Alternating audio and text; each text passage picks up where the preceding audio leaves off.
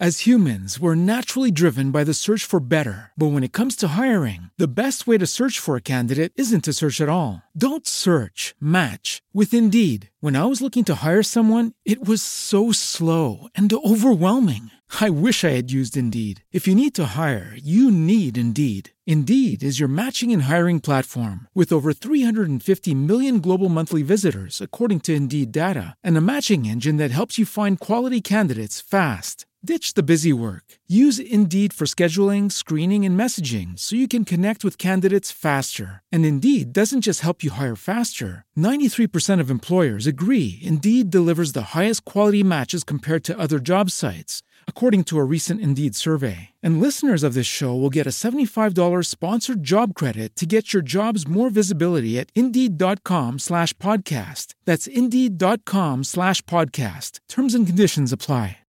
Lucky Land Casino, asking people, what's the weirdest place you've gotten lucky? Lucky? In line at the deli, I guess? Aha, in my dentist's office.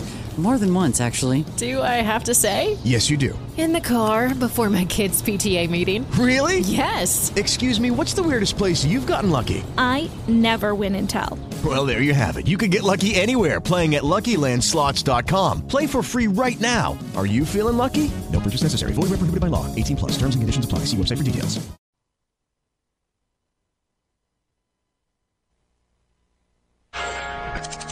Questo programma è offerto da... Se hai un frigo che non funziona, ti prego non rischiare. Vieni da noi a farlo cambiare da specialisti e con rapidità. Frigoriferi da incasso, forni da incasso, piani di cottura e lavelli di tutti i colori, lavastoviglie da incasso. FBA di Bruno, Corso Potenza 183, Torino. Se hai un frigo che non funziona, vieni da noi a farlo cambiare.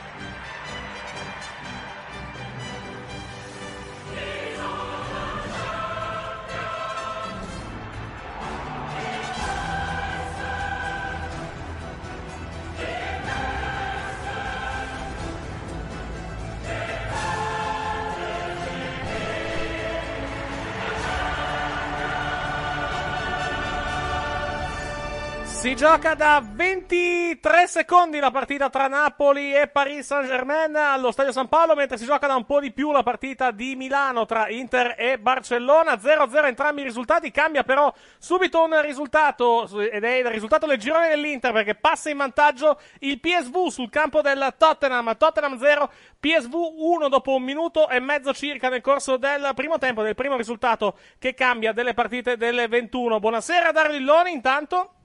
Buonasera a voi, vostro malgrado. Sta seguendo per noi, intanto stiamo rivedendo il gol del PSV di testa da calcio d'angolo. Dicevo che tu invece stai guardando Napoli-Paris Saint-Germain, giusto? Sì, esatto. Perfetto, situazione, minuto e punteggio.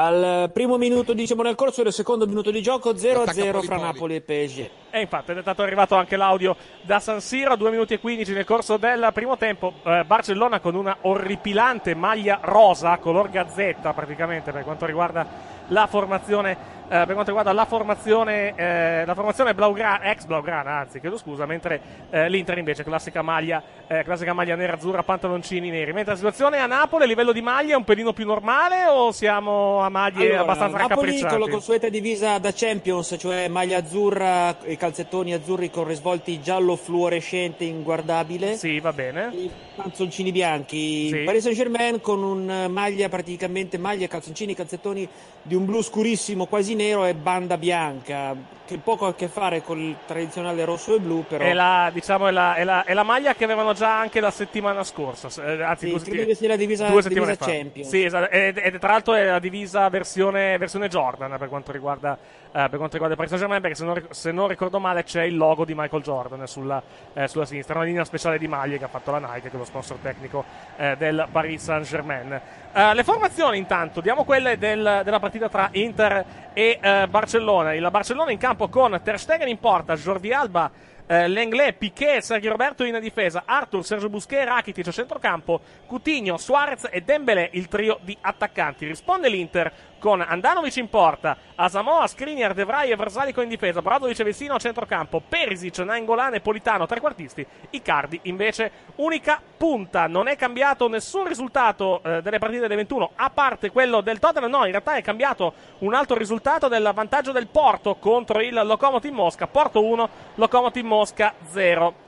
Dovrebbe esserci anche Gianluca Rugia, anche se in questo momento ha il microfono disattivato, quindi non è collegato con noi il Sor Rouge, che speriamo di ritrovare più tardi. Per il resto della partita attacca adesso il Barcellona, intanto ha recuperato il pallone molto bene dalla difesa dell'Inter.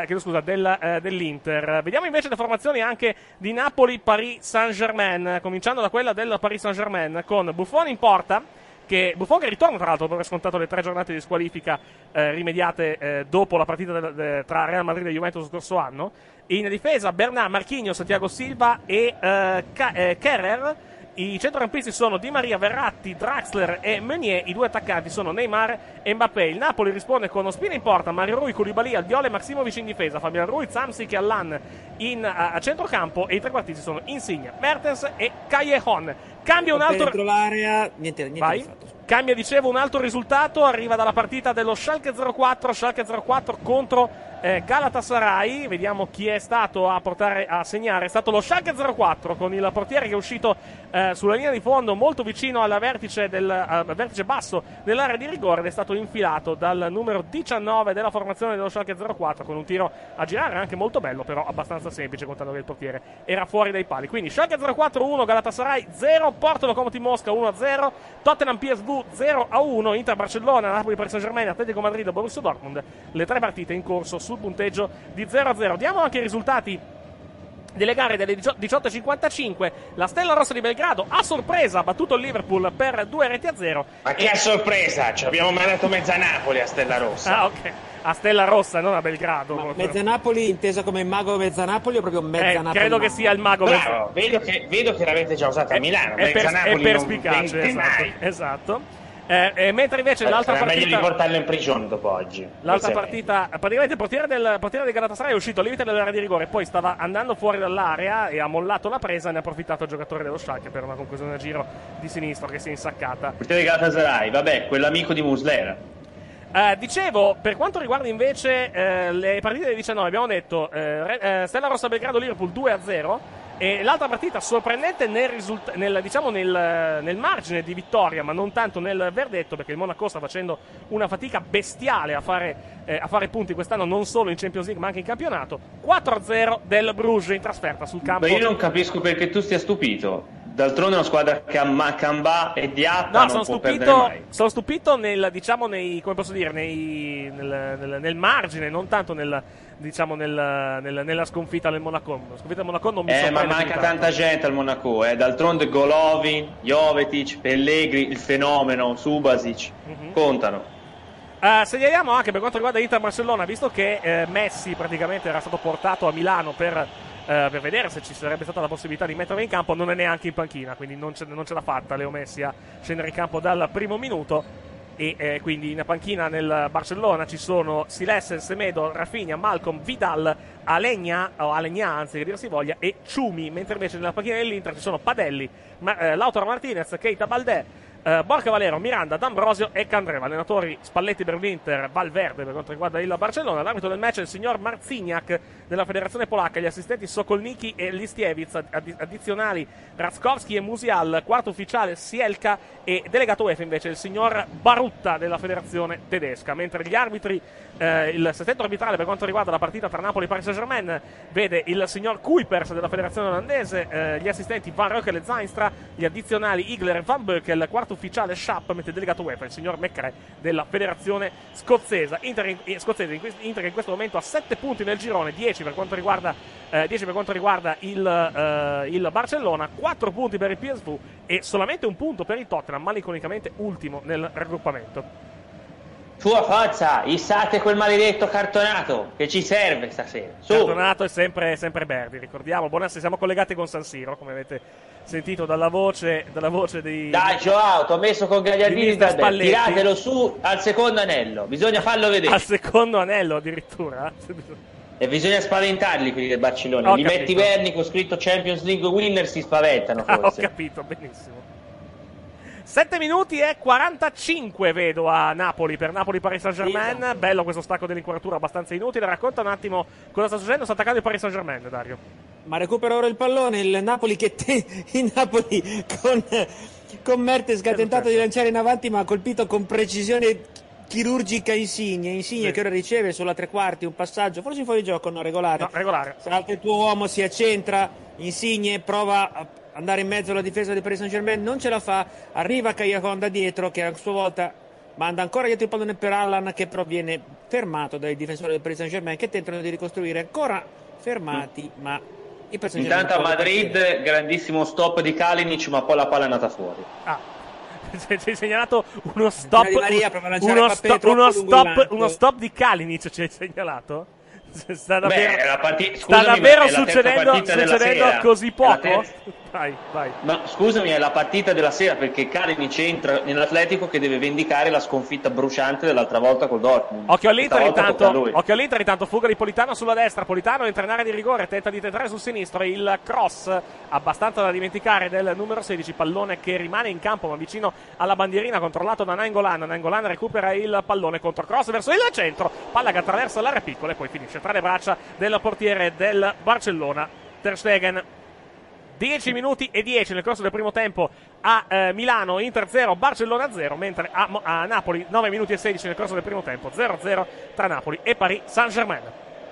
Segnalo che comunque la partita di Monaco è stata bellissima, perché veramente Diatta e Nakamba sembravano Ronaldinho e Roberto Carlos, eh. Come il Monaco fa giocare bene gli altri non ci riesce proprio. Ancora il Barcellona. Ma mi dispiace, non è neanche brutta la squadra, il problema è che gioca Barreca. Occhio al Barça, sappiamo da dove arriva. Cross di Suarez, allarga il pallone, palla che esce direttamente però sul fondo, rimessa affidata all'Inter. Devo sistemare un attimo la barra, ecco qui degli indirizzi. Salutiamo che ci sta guardando su Twitch, ci sono 13 spettatori collegati in questo momento, vi ringraziamo nessuno che entra a Napoli, è strano, non siete entrati allo stadio, vi ringraziamo della insensata fiducia. Aspetta, insensata, un attimo, immeritata, del tutto inspiegabile. Esatto, un attimo che entro in chat. Attenzione al Barça, occasione per il Barcellona con Suarez che va vicino alla segnatura, pallone che esce però alto sopra la traversa. Rivediamo il rinvio da parte di Andanovic, palla che finisce direttamente a un giocatore del Barcellona. Andanovic è un pochettino propenso a questi rinvii abbastanza da dimenticare. Suarez poi di sinistro mette la palla alta sopra la traversa, un tiro a giro. Perché c'è la competizione tra sloveni e croati, capito? Suarez tra l'altro ha fatto secco un difensore dell'Inter, credo fosse Skriniar, con un ottimo gioco di gambe. La conclusione di sinistra a girare da parte del giocatore del Barcellona, alta sopra la traversa. Ancora il Barça, lancio lungo, pallone che finisce sui piedi di Andanovic. 12 minuti in questo momento, nel corso del primo tempo, 0-0 tra Inter e Barcellona a San Siro. Vi segnalano una strana presenza nella panchina della PSV. Chi c'è in panchina del PSV? Mi sembra che ci sia il figlio illegittimo di un certo commentatore televisivo che non c'è più al Bauretto, Mauro Junior. Mauro Junior, ok, vabbè. Non credo sia lui, però è bello crederlo, ma non credo sia lui. Beh, del 99 ci siamo, più o meno. Beh, non è detto che sia per forza italiano, attenzione intanto a... no, brasiliano, però ecco. Mauro sapete dove è andato in certi anni, Beh, che ne sai tu? Se Mauro vuole querelarti, credo che l'indirizzo tu lo sappia, però... Cross ma così intanto... almeno lo ritiriamo fuori, dai, poverino, esatto. È andato veramente nel mortorio. Pallone intanto tra le braccia del portiere del Napoli, Ospina, vediamo quello che è successo, cross deviato e la parata da parte del portiere del Napoli. Colpo d'occhio direi di tutto rispetto questa sera a Napoli, no Dario? Vedo uno stadio bello pieno. Praticamente pieno, sì, praticamente esatto. Pieno. Sì. Esatto. Tutti paganti, Ale! Per forza, per una volta che fate vedere una bella partita, ribadisco, nel momento in cui lei ha deciso di non vendere più gli abbonamenti, lei ha perso il diritto di lamentarsi, Presidente. Ma io non mi lamento, sono felice, incassi e stadio nuovo fra qualche anno, dai. Sì, col comune di Napoli domanda, che non le permetterà di farlo. Chiedo scusa, poi... E lo faremo a Palermo, va bene. Ma perché a Palermo dovete farlo? Perché proprio a Palermo, che non mi pare tra l'altro sia a due passi rispetto a Napoli. Scusi, lei sì. Che fa tanto il torinese, che non lo è. Sì, ma dove no. Lo faccio da sotto Napoli in poi? Quello è un problema suo, se mi permette. Allora, quello sull'acqua non me lo fanno fare. Grazie, perché dovrebbe fare lo stadio dell'acqua, scusi. Perché così le trasferte le facciamo diventare Natale in trasferta. Ma smetta. Occhio all'Inter intanto, Politano aggancia bene il pallone, se lo porta avanti quasi, non sulla linea di fondo, siamo a metà praticamente dell'area di rigore, però vicino alla linea laterale, finisce a terra Politano, pallone che finisce fuori, credo che sia semplice, o fallo contro di Politano o semplice rimessa laterale, perché l'assistente ha sbandierato, credo, per la rimessa laterale, vediamo quello che è successo, sì, non c'è contatto, semplice rimessa laterale, dovrebbe essere per il Barcellona, si lamenta Valverde, piove tra l'altro stasera a San Siro, c'è... un tempo non bellissimo che sicuramente non aiuta. No, di merda, Ganzelli, esatto. Proprio di merda, perché piove, fa vento e si sta proprio male. Purtroppo mi sa che la tipica nuvola da calciatore croato è arrivata anche stanno, non ci si può fare niente. Esatto, costa pioggia, costa vento, chi è che bussa al mio convento, diceva qualcuno. C'è un calcio di punizione in realtà per il Barcellona, quindi per l'Inter, scusa, calcio di punizione per l'Inter, quindi alla fine la segnalazione dell'assistente è stata...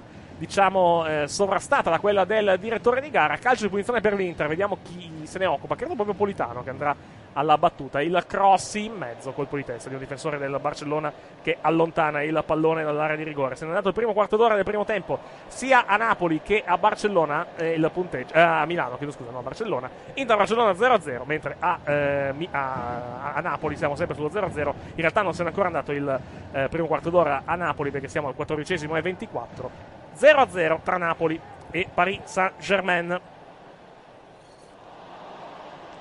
Che succede tra l'altro a Napoli, visto che in questo momento ho le immagini di Porto Lokomotiv Mosca, c'è un calcio d'angolo per il Porto. Dario. Pallone a centrocampo, il PSG sta controllando, c'è stata una buona azione prima di Mario Rui con uno scambio con Insigne, poi prontamente fermato. In questo momento il Paris Saint-Germain incrocia dalle parti della propria tre quarti con Kehrer, credo, che serve il pallone a Mbappé, che parte dalla destra, tenta di superare Mario Rui, non ci riesce, può ripartire il Napoli con Insigne che lancia Mario Rui sulla sinistra, Mario Rui limite dell'area, un cross che praticamente è uno schifo.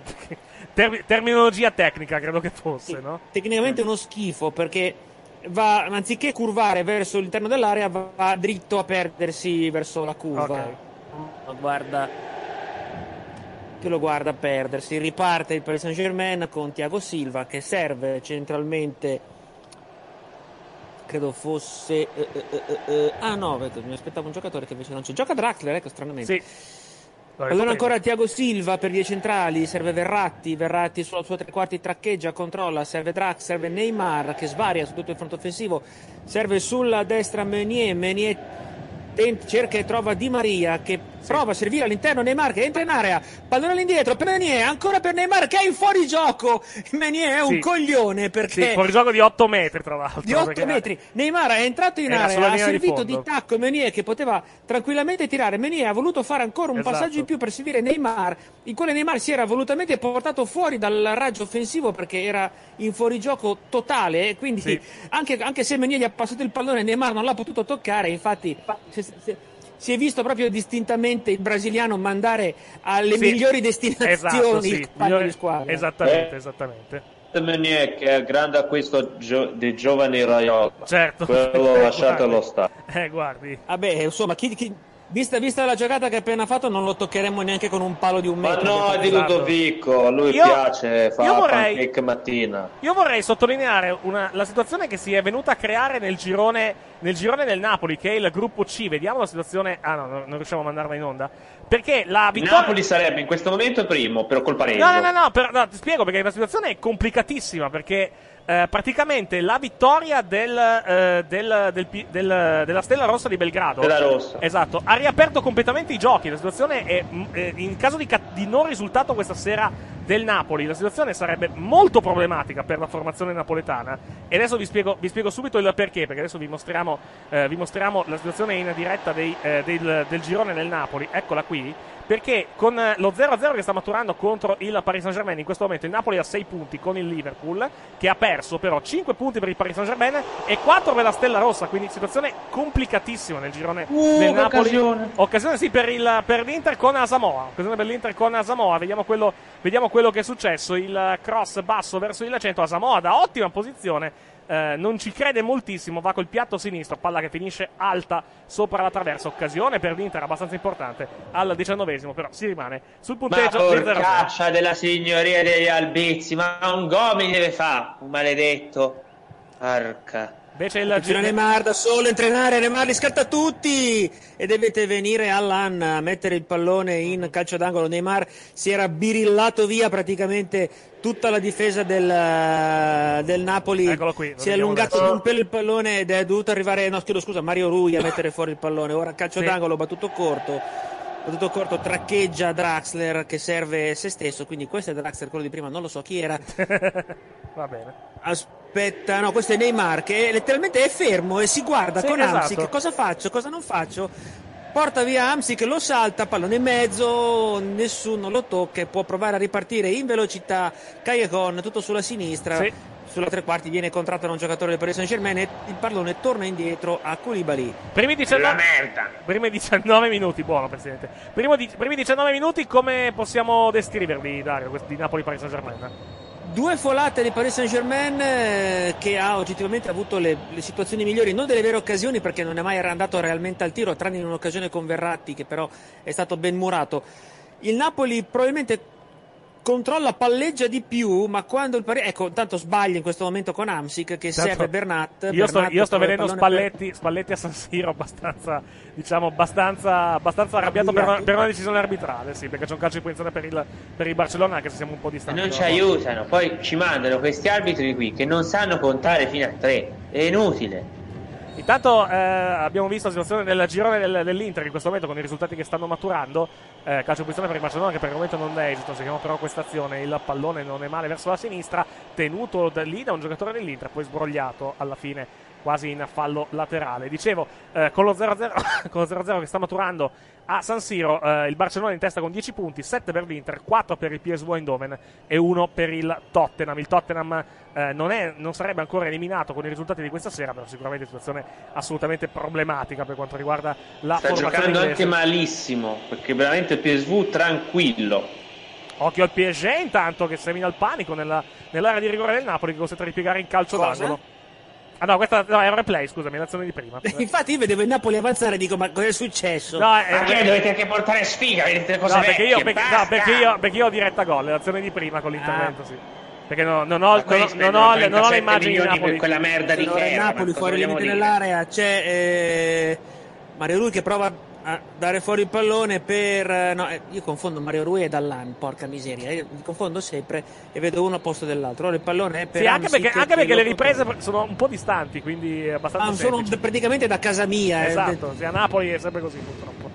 o è Neymar che ha i capelli di un colore assurdo, oppure Hamsik che ha i capelli inguardabili di suo, sono difficilissimi. Probabilmente entrambe le cose.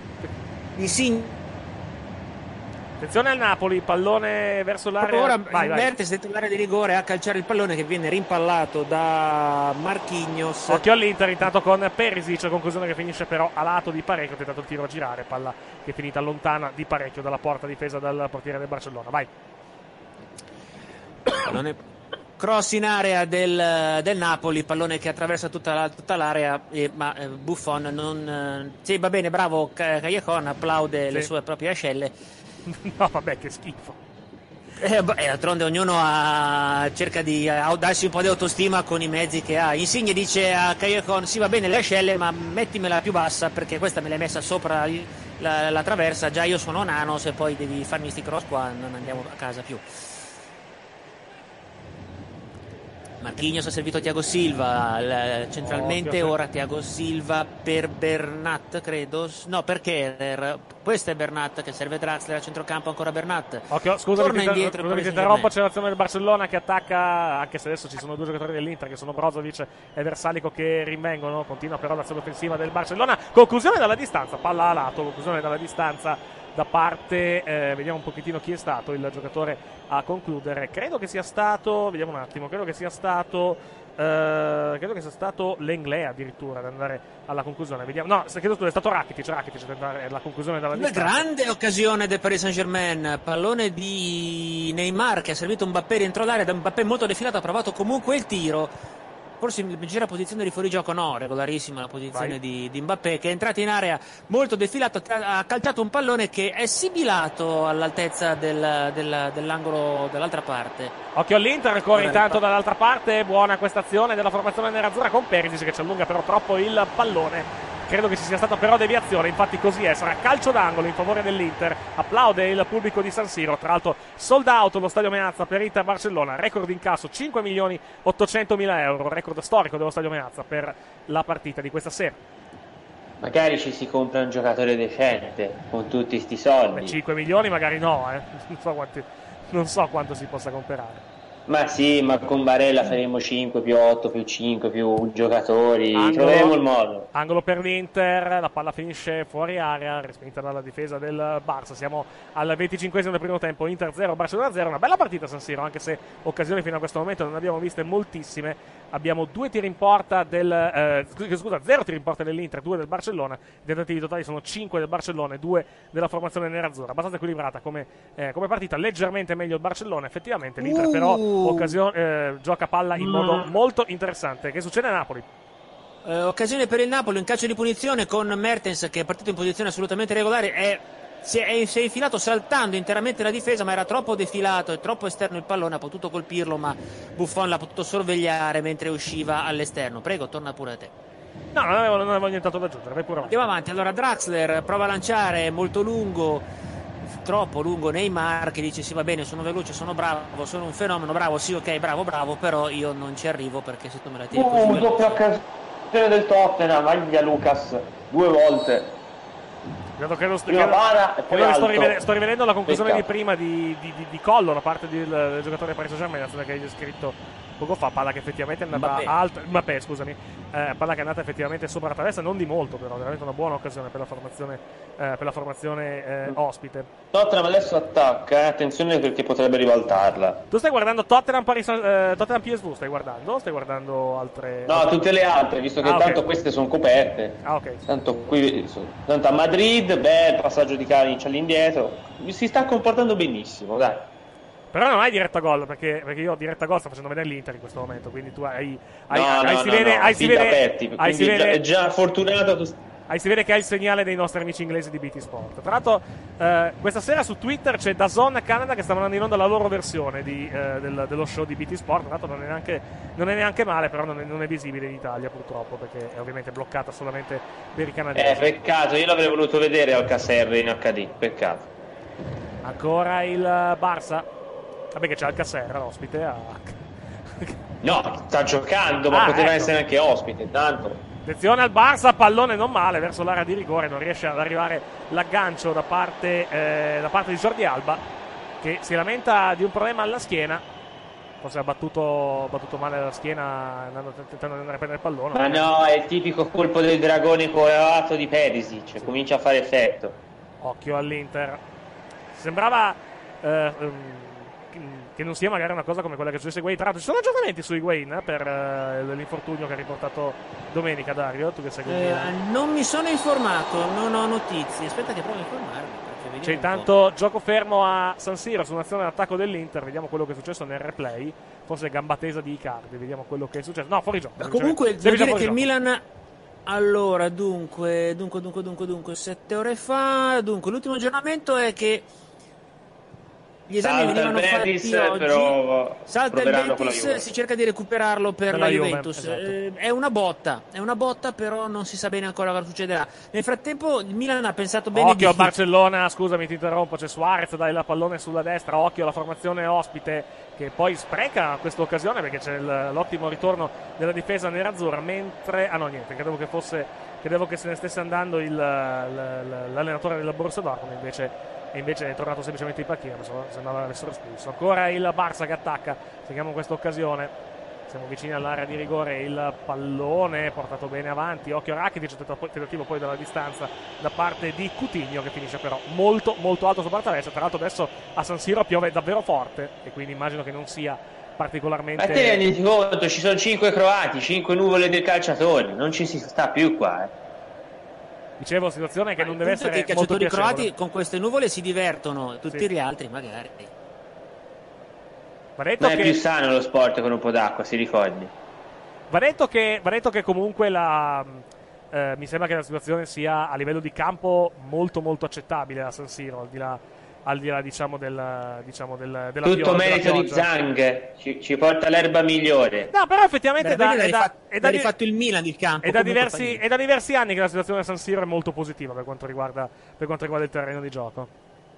Vedo che Lilloni non ha capito l'erba e cosa porta Zhang. Ah, è perché Zhang porta un altro tipo di... Ah, ok, d'accordo. Non sapevo che l'erba cinese fosse così pregiato. Attenzione all'Inter, intanto Versalico tenta una triangolazione con Nainggolan e viene fermata per l'azione offensiva dell'Inter. Vediamo se riesce il Barcellona a ripartire e a portare pericoli verso la porta dell'Inter. Coutinho porta molto bene palla, braccato da Brozovic, il pallone sulla sinistra per Suarez entra in area, è costretto poi a uscirne, tentato di portarsi il pallone sul destro, poi ha optato per il passaggio del compagno, si va a sinistra, il cross in mezzo, attraversa l'area piccola e l'Inter tenta di liberare il pallone che però finisce ancora un altro giocatore del Barcellona. Azione molto confusa, la palla è quasi vicino alla porta e poi ci pensa direttamente un difensore dell'Inter a metterla in calcio d'angolo. Azione molto molto confusa del Barcellona che però stava per andare in vantaggio. Rivediamo bene quello che è successo, il pallone che è stato proprio Coutinho a tentare la conclusione, palla sotto porta e poi un giocatore del Barcellona a tentare di praticamente a fare da palo, praticamente da deviare il pallone, poi ci pensa direttamente Skriniar a mettere il pallone lontano dalla porta e in calcio d'angolo. Seguiamo questo corner, il pallone in mezzo, colpo di testa di Suarez,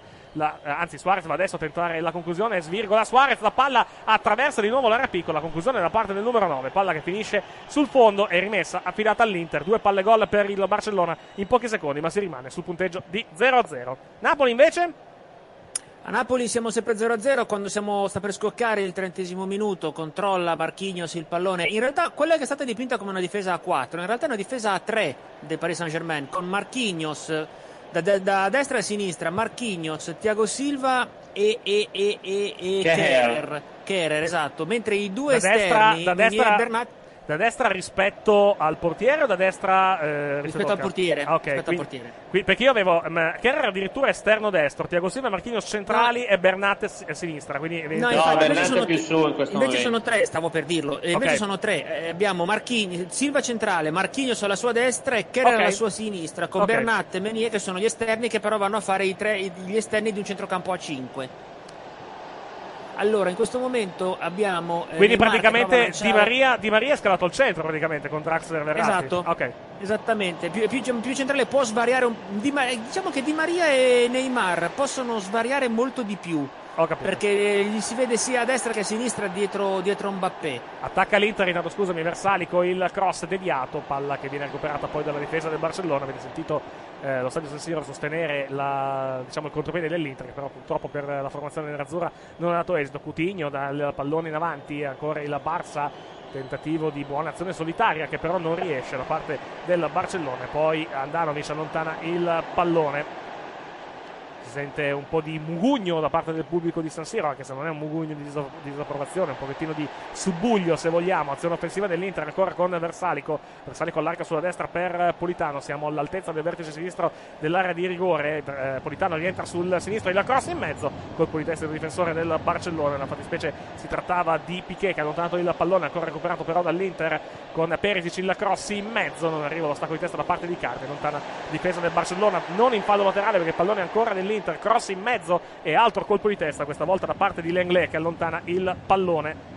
Inter che si fa un po' vedere nella retroguardia del Barça, però non cambia la situazione da San Siro, sempre 0-0 a 12 minuti e mezzo dalla fine del primo tempo. È cambiata totalmente a Londra, solo assedio dei bianchi, PSV solo in area in questo momento. È anche vero che abbiamo avuto fino a questo momento 3 gol nei primi proprio 3-4 minuti di serata e poi da quel momento calma piatta, perché i risultati sono assolutamente gli stessi. Cioè Tottenham PSV 0-1 col gol di De Jong, Inter Barcellona 0-0, Atletico Madrid Borussia Dortmund 0-0, Napoli Paris Saint-Germain 0-0, Schalke 0-4, Galatasaray 1-0 e Porto Lokomotiv Mosca 1-0. E risultati che sono cambiati nei primissimi minuti di gara di questa serata di Champions League. Vediamo ancora una volta i risultati delle gare delle 18:55. Stella Rossa Liverpool 2-0, Monaco Bruges 0-4. I marcatori dei gol che non abbiamo detto, il vantaggio del Porto con Héctor Herrera al secondo minuto e il gol dello Schalke 04 contro il Galatasaray realizzato al quarto minuto da Burgstaller. Olé. Occhio all'Inter ancora, Skriniar. Sono Neymar, entra in area ma vai. Viene portato, no, pallone ancora buono, calcio d'angolo credo per il Paris Saint-Germain, vediamo. Recupera bene Asamoah, però no. Pallone che passa tutta l'area piccola, ci pensa direttamente l'esterno destro della difesa dell'Inter, si tratta per la precisione questa sera di Versalico che allontana. Ancora l'Inter che controlla palla, un po' fatica, Politano, mercato stretto, perde il pallone, viene recuperato dalla Barcellona. Gol intanto, gol dell'Atletico Madrid. Gol dell'Atletico al 33esimo minuto, Atletico Madrid 1, Borussia Dortmund 0. Gol che arriva nel girone C, il gruppo A, il gruppo A della Champions. Gruppo A, bella azione, Sauniguez chiude. Quindi Atletico Madrid che passa in vantaggio, Atletico Madrid che sale a quota 9 in classifica e va in testa perché il Borussia Dortmund raggiunge il Borussia Dortmund a 9 punti, quindi Borussia Dortmund 9, Atletico Madrid 9. Com'era finita la gara di 2 settimane fa? Ha vinto il Dortmund, ma di tanto. Quindi rimane ancora in vantaggio per gli scontri diretti praticamente. Inter intanto ne vuoi almeno altri 2. Inter intanto che porta il pallone in area di rigore, si riesce a salvare però il Barcellona, manca un po' l'ultimo tocco all'Inter in questa serata. Attacca adesso il... Ma ci manca tutto a noi, altro che l'ultimo tocco, manca l'ultimo piatto. Possesso palla è del 59% per il Barça, 41% per l'Inter, il numero di passaggi è praticamente doppio del Barcellona rispetto a quelli dell'Inter, 238 contro 126 quelli della formazione nerazzurra. Attacca il Barcellona intanto, siamo nella tre quarti nerazzurra, pallone ancora giocato da Barcellona, niente, siamo a centrocampo, quindi non c'è diciamo sbocco, almeno per il momento. Guarda, ci è mancato poco la toccasse Kalinic, peccato che il tiro era sul difensore, peccato. Ma che partita stai guardando di grazia, che stai commentando? No, c'è il replay del gol dell'Atletico, 1-2 velocissimo, tiro di Saul, praticamente Kalinic è sul tiro, non la prende e il difensore dietro di lui invece la chiappa con la punta e la butta in porta, però okay. Il gol di Saul perché era una sassata. Però poteva essere gol di Kalinic, cioè poteva svoltare la vita. Mentre invece nel gruppo D, che è l'altro che sta giocando, in questo momento stanno vincendo sia il Porto che lo Schalke 04. Non si chiude. Buona occasione per il Paris Saint-Germain. Cross in mezzo di Meunier e Koulibaly salva in calcio d'angolo. Dicevo che non chiude credo il discorso qualificazione perché Porto e Galatasaray devono ancora giocare la partita di ritorno, però il Porto in questo momento ha 6 punti di vantaggio sulla terza, quindi è una situazione molto molto positiva per la formazione. Sì, direi che vanno avanti quelle che se lo meritano, solo la Lokomotiv credo sia per il momento la peggior squadra con, sì, la Lokomotiv sarebbe matematicamente eliminata con la partita di questa sera. Calcio d'angolo del Fideo Di Maria che attraversa tutta l'area ed è costretto Ospina a smanacciarlo perché rischia di finire o in gol o... Occhio a Coutinho! Conclusione della distanza, la parata di Andanovic, si salva l'Inter, vai. Dicevo, calcio d'angolo di Di Maria che attraversa tutta l'area, curva fortissimo alla fine e Ospina deve toccarlo per levarlo dai piedi di Mbappé, che stava praticamente arrivando con un calcio volante degno di Bruce Lee. Sì. Ribattuto ora il calcio d'angolo dall'altra parte con Neymar che la tocca, la incrocia, no, quello era Verratti, questo è Neymar che come al suo solito si ferma immobile col pallone. Attenzione Di Maria, un tiro da fuori area molto centrale, molto facile, sì, per Ospina, che lo lancia molto molto lungo, alto verso Cagliacon, ma è facile prendere il difensore del Paris Saint-Germain, non lo controlla Verratti, che però si fa rubare il pallone dall'Anna, non per molto, arriva Draxler che lo prende, lo porta sul... subisce fallo forse? No, è no, una rimessa laterale all'altezza della tre quarti di sinistra del Paris Saint-Germain, destra per il Napoli, vedremo chi andrà a caricarsi della battuta, c'è un po' di scazzo, è mia, sì, è tua, è sua, la batte Neymar, sì, la batte Neymar, che serve Bernat all'altezza del centrocampo, ora Neymar cerca di tirare scemo un difensore del Napoli, non ci riesce, quindi il pallone va dietro per Kehrer che lo serve a Thiago Silva a Verratti a centrocampo. Scusami se interrompo, stavo guardando ancora l'episodio di Coutinho di prima, la conclusione di destra da parte del giocatore del Barcellona, molto più insidioso di quanto sembrasse in diretta, perché il tiro non era potentissimo, però era abbastanza angolato e Andanovic ha dovuto distendersi per allontanare la sfera, poi è rimasto in campo, non è andata in corner, però comunque pericoloso il Barcellona. Adesso vediamo l'Inter cosa combina, mentre mancano 7 minuti alla fine del primo tempo, 8 invece alla fine a Napoli più o meno, 7 minuti e 45, 0-0 su entrambi i campi. Scusate il gol della Sicula Leoncio a Viterbo. Ma chi se ne frega, aggiungerei anche, con tutto il rispetto della Sicura Leonza e della Viterbese. Occhio l'Atletico intanto, aquillanti di testa, complimenti. Conclusione. Possiamo inibire il microfono del dottor Ruggio? È una buona idea però. Vabbè, bisogna anche aggiornare ciò che è il martedì sera, ricordate che non c'è solo la Champions, ma è come se ci fosse solo la Champions. No, vabbè, c'è un grande Everton Gormaia, però io quello non lo commento. A questo punto io potrei dirti che all'inizio del terzo periodo di gioco alla Cornera Arena di Lugano siamo 1-1 tra Lugano e Frölunda, ecco, negli ottavi di finale delle Champions League di hockey, ma questo non credo che freghi molto a qualcuno. No, non credo freghi a nessuno, ecco, francamente. A tutti gli scommettitori del mondo sì. Vabbè, ma perché secondo te scommettono su Lugano-Frölunda, cosa cavolo è? Oh, ma se Lugano è dato tipo 1,20 per aggiustare la media, lo provi. Chi è favorito, Lugano o Frölunda? Direi il Frölunda, adesso vado a verificare. Ah, ok. Ma i scommettitori mettono altri sport per agguantare quell'1,20, 1,30 per aggiustare le medie. Sì, sono anche i primi che poi troviamo dei protestati. Attenzione ancora il Barcellona, pallone buono in area di rigore. Protesta il pubblico di Milano, non so per quale motivo, francamente, perché l'Inter comunque si salva. Attacca ancora il Barça. Pallone sulla tre quarti dell'Inter. C'è intanto una punizione per il Napoli, vedo, c'è Insigne sul pallone. Sì, punizione del Napoli, il limite dell'area un po' lontana, più o meno all'altezza. Solo non inquadrassero le chiappe di Buffon potremmo capire quanto è lontana questa punizione. Direi saremo intorno ai 28-30 metri. Parte Insigne da lontano, pallone sulla barriera che si impenna molto alto e finisce in calcio d'angolo a favore del Napoli. Si è fatto malissimo Thiago Silva, che ha preso la pallonata direttamente sulla capoccia. Non era particolarmente lenta come palla. La rivediamo la punizione, ha saltato Thiago Silva e l'ha presa praticamente dritta sulla capoccia. Bravo, bene, così sulle corna. Presidente, si sciacquasse 1000 volte la bocca col sapone, non osi pronunciare il nome di Thiago Silva. Non l'ho detto, infatti. Bravo, per terra, via. Calcio d'angolo di Mertens, c'è scazzo in area, prova il tiro da fuori Mario Rui, che è un po' una schifezza, il pallone viene rimpallato ed è ancora appannaggio di Mario Rui, che però lo manda in fallo laterale, probabilmente per consentire ai suoi compagni di rientrare con calma in difesa. Pallone ora controllato. Il fotomodello che hanno inquadrato in panchina è l'allenatore del Paris Saint-Germain, presumo.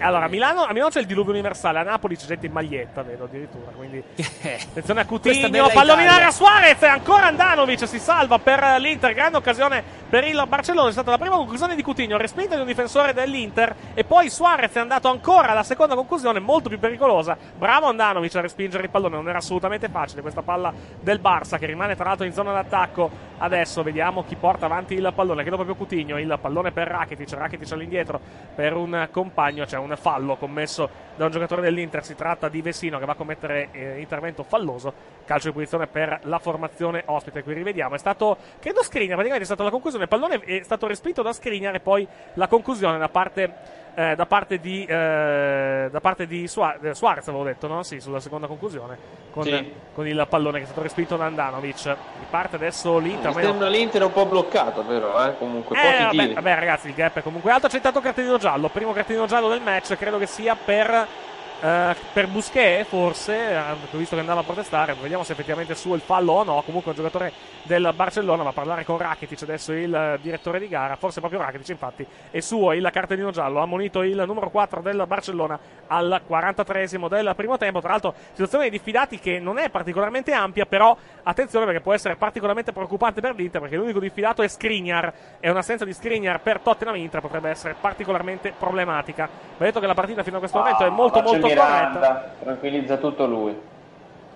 Partita, dicevo, molto corretta fino a questo momento a San Siro. Un solo cartellino giallo, credo abbia smesso di piovere, tra l'altro. No, non sta ancora piovendo, chiedo scusa, vedevo. Piove meno rispetto a prima, ma piove ancora a San Siro. Dovremmo sentire. Ma no, ma le nuvole croate vanno avanti per 3 o 4 giorni. Abbiamo uno a San Siro, mi sembra. No? Sì, l'abbiamo anche, sì, effettivamente, se vuole.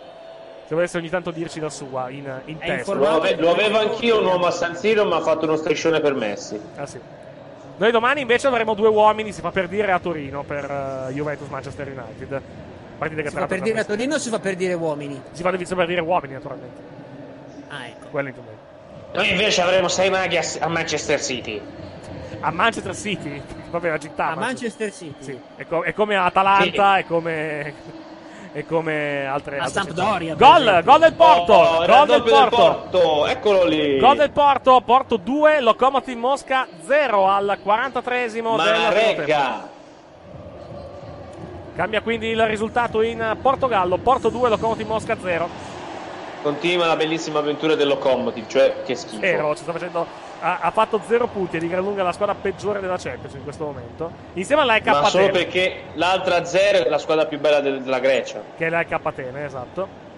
Difesa vedrai domani, ben messa, la difesa domani con l'Ivaia Boget. Ben messa, tra l'altro. Poi fa un bel gol lui perché il pallone passa sotto le gambe del portiere, però difesa del Lokomotiv Mosca mi sembra abbastanza malmessa. Lokomotiv che ha un grande ex calciatore, perché è anni che è sparito, Krikoviak, vero? Sì. Siamo nell'ultimo minuto a San Siro per Inter-Barcellona. Andiamo fino alla conclusione di questo primo tempo per vedere se il punteggio si schioderà dal risultato occhiale. Fino a questo momento meglio il Barcellona rispetto all'Inter. Numero intanto da parte di un giocatore della Barcellona oggi in maglia rosa. Vediamo se ne approfitta l'Inter. Sì, no, recupera pallone subito il Barcellona. C'è un'azione di contropiede per l'Inter che però è stata interrotta da un passaggio sbagliato e il Barcellona rischia di approfittarne. Vediamo se ci sarà anche il recupero, perché non è che si sia perso tantissimo tempo in questa prima frazione di gioco. Magari un minuto di recupero potrebbe essere concesso dal direttore di gara. Occhio al Barça, il pallone non filtra verso l'area di rigore, tenta di uscire l'Inter dalla propria metà campo, non ce la fa perché va a recuperare il pallone direttamente Jordi Alba. 5 secondi al 45esimo e poi avremo un'entità. Intanto c'è forse un intervento falloso, sì, netto, ai danni di un giocatore dell'Atletico Madrid. Intanto si va a riposo a San Siro, non c'è spazio per il primo tempo, che non fosse fallo nettissimo ai danni di un bella occasione per il Napoli, pallone arrivato in area Insigne che lo ha controllato al volo, si è girato, ha provato a colpire ma non ha centrato la porta. Però bella iniziativa da parte di Maksimović, fuori di 1 metro direi il pallone, calciato da... però calcio d'angolo, sì, calcio d'angolo per il Napoli, lo tirerà Mertens, calcio d'angolo per il Napoli, sì, lo batterà Mertens dalla propria destra, parte Mertens, ecco il cross in area, preciso, arriva Koulibaly che però ha spintonato. Fischio del direttore di gara, sì, infatti, fallo. Fallo in attacco, penso di Koulibaly o di Hamsik, che ha spintonato un avversario, quindi il gioco riprenderà con una rimessa. Vediamo un po' cosa è successo. Sì, uno spintone. Sì, forse uno spintone. Non sto visto bene cosa è successo. Sì, uno effettivamente no. Forse di Hamsik. Va detto che le mani. Dove stai prendendo la partita tu? Sky Sport Arena per caso? O dai canali calcio? Sky Sport, no, 252. Ah, no, 253 semmai. No, perché su Sky Sport Arena no. Sì, cioè non so se sono io, ma mi sembra un su Sky Sport 253 un pelino meglio, ma nemmeno poi tanto. Sky Sport Arena l'immagine fa schifo. Non so se sembra quasi un SD upscalato, ma anche quella di Napoli Paris Saint-Germain non è poi granché guardandola bene a livello di è finita Gers Kicken con Schalke 1 Galatasaray 0. Sono finite quasi tutte le partite dei primi tempi, si gioca ancora a Londra con il PSV in vantaggio per 1-0, ma siamo già oltre. Furto, è finita ora anche a Londra, però è un furto quello del PSV in questo momento. Si gioca ancora anche a Gelsenkirchen, come abbiamo detto, Schalke 0-4 Galatasaray. Stanno facendo rivedere. Per dirvi, Tottenham 12 tiri, PSV 2, di cui uno in porta. Stanno facendo rivedere una rimessa in gioco da parte dello Schalke 0-4, non so per quale motivo, ce la fanno vedere ultra rallentata su diretta gol, vabbè. Niente di fatto, attacca il Paris Saint-Germain. Dario attacca il pariere, non è importante, gol. Il Paris Saint-Germain in vantaggio. No, in vantaggio del Paris Saint-Germain, il gol di Bernat. Juan Bernat. Quello scarso, quello lì. No.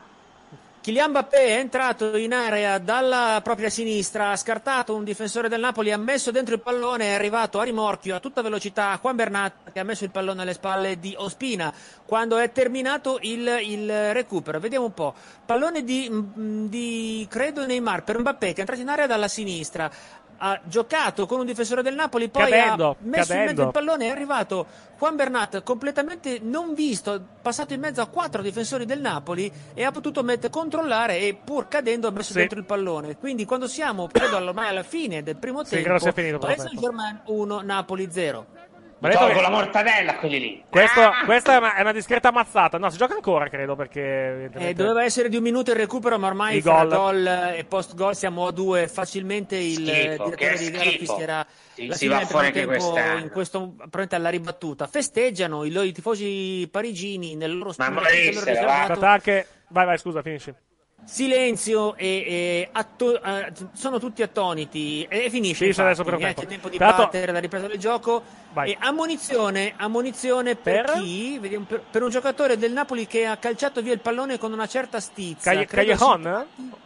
No, probabilmente di Fabian Ruiz, forse. Vediamo.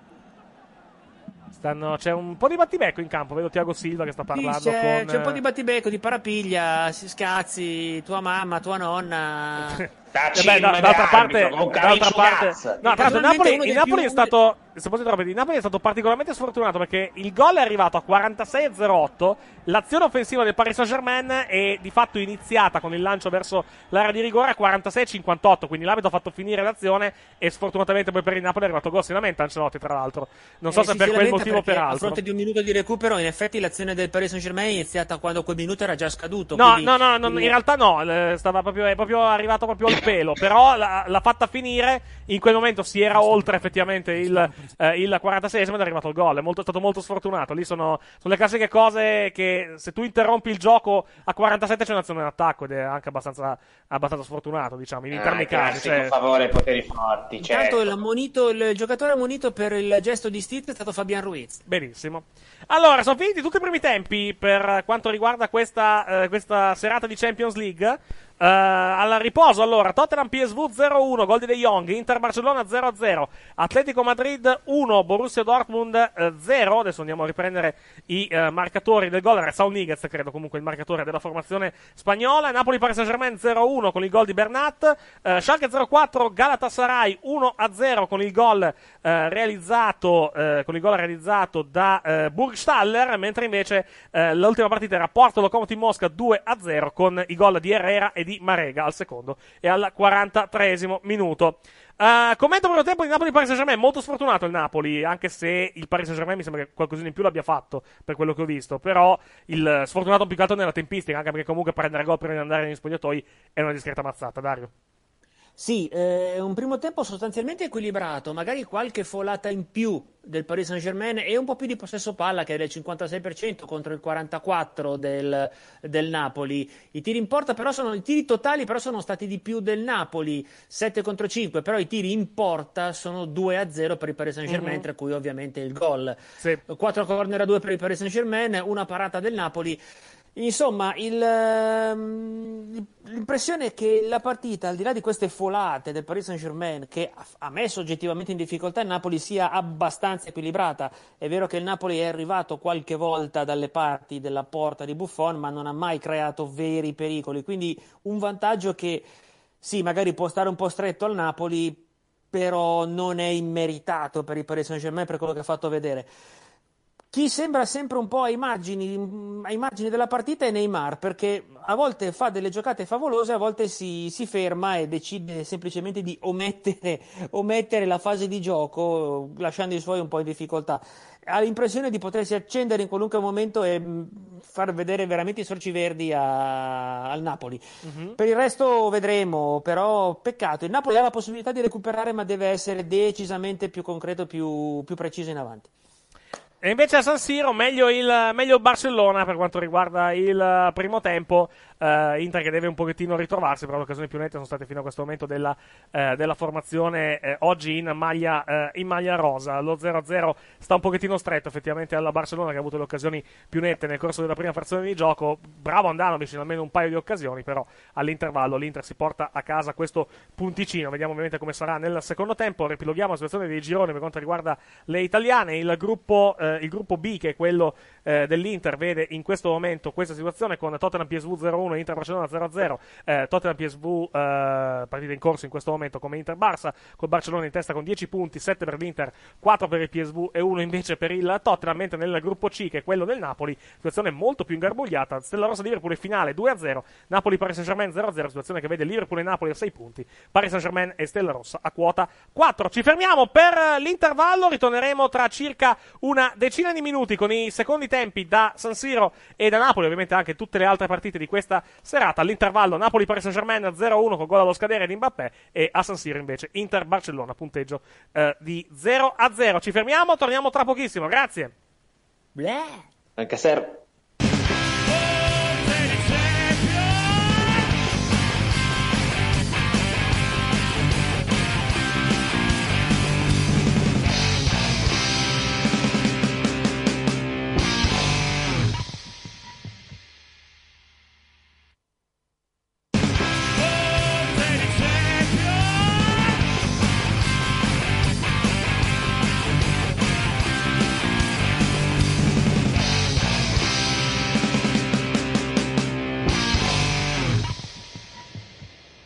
Eccoci in onda, si gioca da 54 secondi il secondo tempo di Inter-Barcellona a San Siro. Si è ricopertiti un po' prima rispetto al campo di Napoli, mi corregga Dario se sbaglio, ma non mi pare si sia già ricominciato allo Stadio San Paolo, giusto?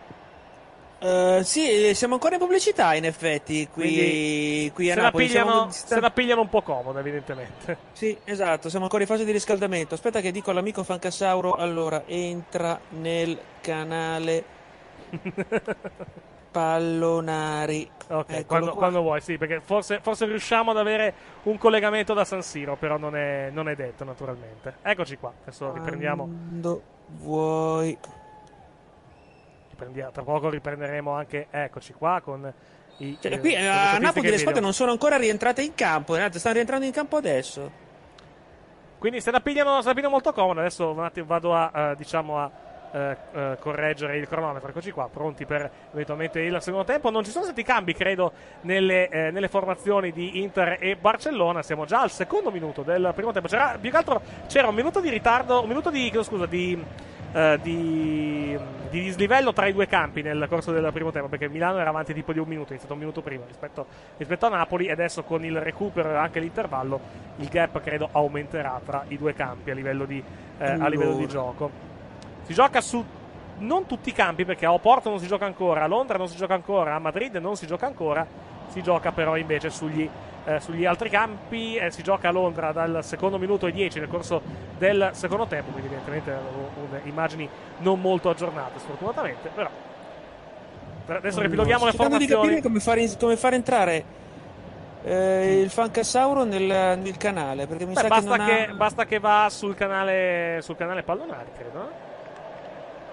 Allora, l'invito al server credo che ce l'abbia già da un po' di tempo. Eccolo. Eccolo qua, dovremmo essere collegati con San Siro. Pronto?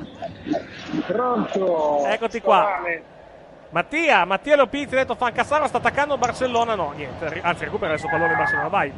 Abbiamo la palla noi, quindi esatto. Delle poche volte. Sì, tieni conto che sei avanti tipo di 10 secondi rispetto alle immagini che abbiamo noi televisive, quindi perché tu sei live sì.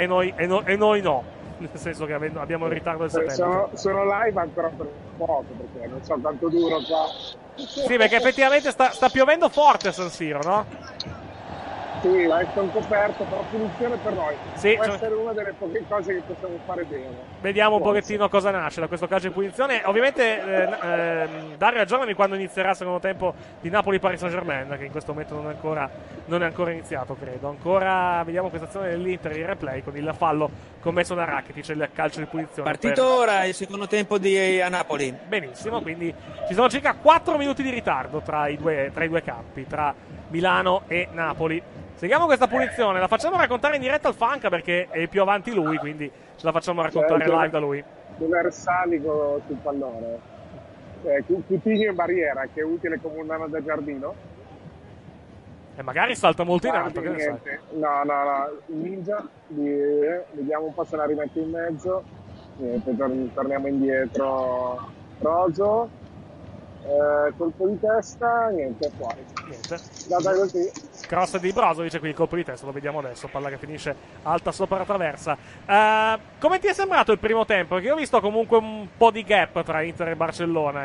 Tu hai scritto sulla chat calcistica che Nainggolan non è molto in forma questa sera. Sì, non è presente, cammina in campo, ci manca completamente il raccordo fra centrocampo e l'attacco. Sì. Sono tre che giocano davanti, sai che giocano dietro e Nainggolan un po' a metà, sa che cosa stai facendo. Se tu sei attaccato più o meno a dove sta attaccando Barcellona, perché sentiamo i fischi dell'arbitro molto nitidi in collegamento. Sono adesso vedrò qualcosa, perché la prima parte non ho visto niente, era tutto dall'altra parte, non vedo nulla. E adesso c'è un calcio di punizione per l'Inter, lo batte Andanovic. Che succede? Anche allo stadio ti metti dietro la porta, sai che quando attaccano dall'altra parte ti manca la prospettiva e quindi anche quando i tiri li mancano di 5 metri sembrano esatto, tutti attaccati, esatto, esattamente. Vabbè. Dembélé si è mangiato un gol allucinante. Chi, scusa? Dembélé. Ah, sì. Vabbè, comunque diciamo che no.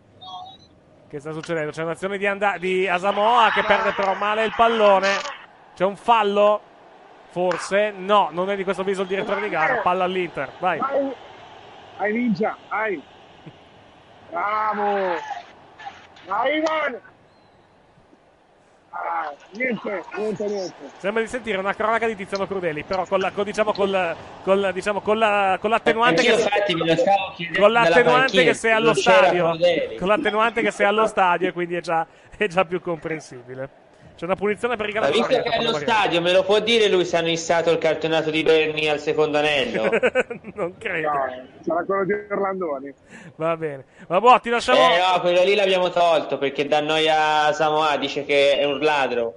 Ti lasciamo godere la partita, un po' meno la pioggia. Ti lasciamo godere. Quando vuoi intervieni pure qua, ok? Va bene. Occhio al Barça intanto, Andanovic la parata, allontana il pallone, azione del Barcellona con tiro pericoloso. Buona partita Fanca. Ciao. A dopo, bye.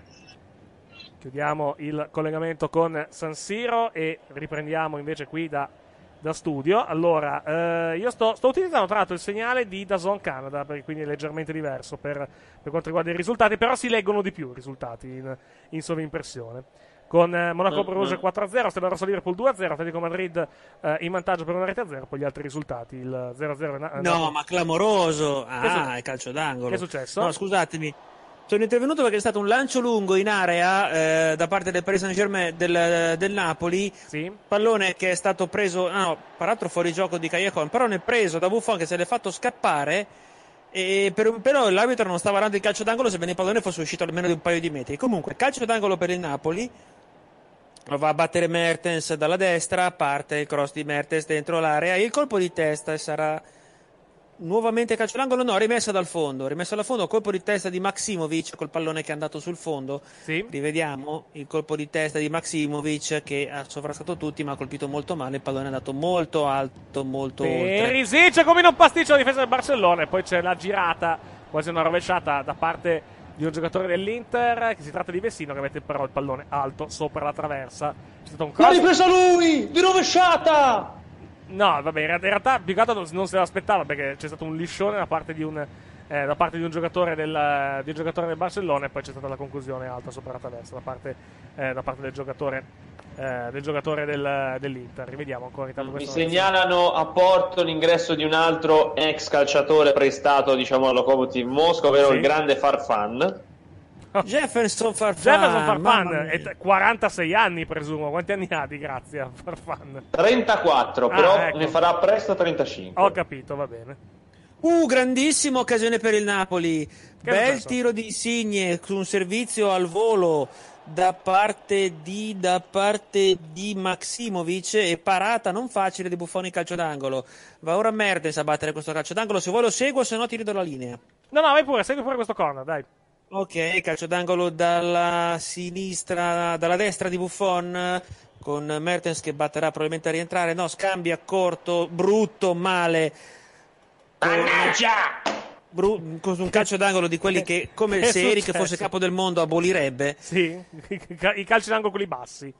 Esatto, calcio d'angolo scambiato corto. Fabian Ruiz ha provato poi un tiro da fuori area, è andato fuori, deviato ancora, calcio d'angolo. Sempre battuto corto ma lungo, è una cosa un po' particolare. Pallone che torna, Mertens che crossa in mezzo. Occhio al Barça, scusami ti interrompo, conclusione, calcio d'angolo, conclusione da parte di Coutinho. Coutinho la sta giocando particolarmente bene tra l'altro stasera, ha fatto un paio di cose abbastanza interessanti. Paratona di Gigi Buffon, sì, su un pallonetto piuttosto maledetta immondizia, non ci fa fare gol. Parlando di cinquantenni, gran parata di Gigi Buffon sulla conclusione. Sì, usciva dell'immondizia bianconero. Secondo me usciva questa palla stavolta. La palla usciva su quel tiro. Mezzo, pallone buttato fuori, attenzione a Dalla che prende, prova a tirare ma pallone completamente fuori misura.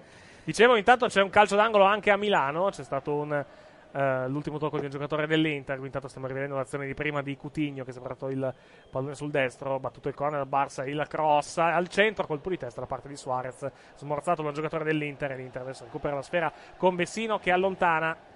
Siamo all'11° del secondo tempo a San Siro, Inter 0, Barcellona 0, mentre invece a Napoli siamo molto più indietro, siamo in questo momento al settimo, anzi finisce il settimo minuto in questo momento, 0-0 tra Napoli, 0-1 il punteggio a Napoli tra Napoli e Paris Saint-Germain, con il gol realizzato da Mbappé al 47° del primo tempo.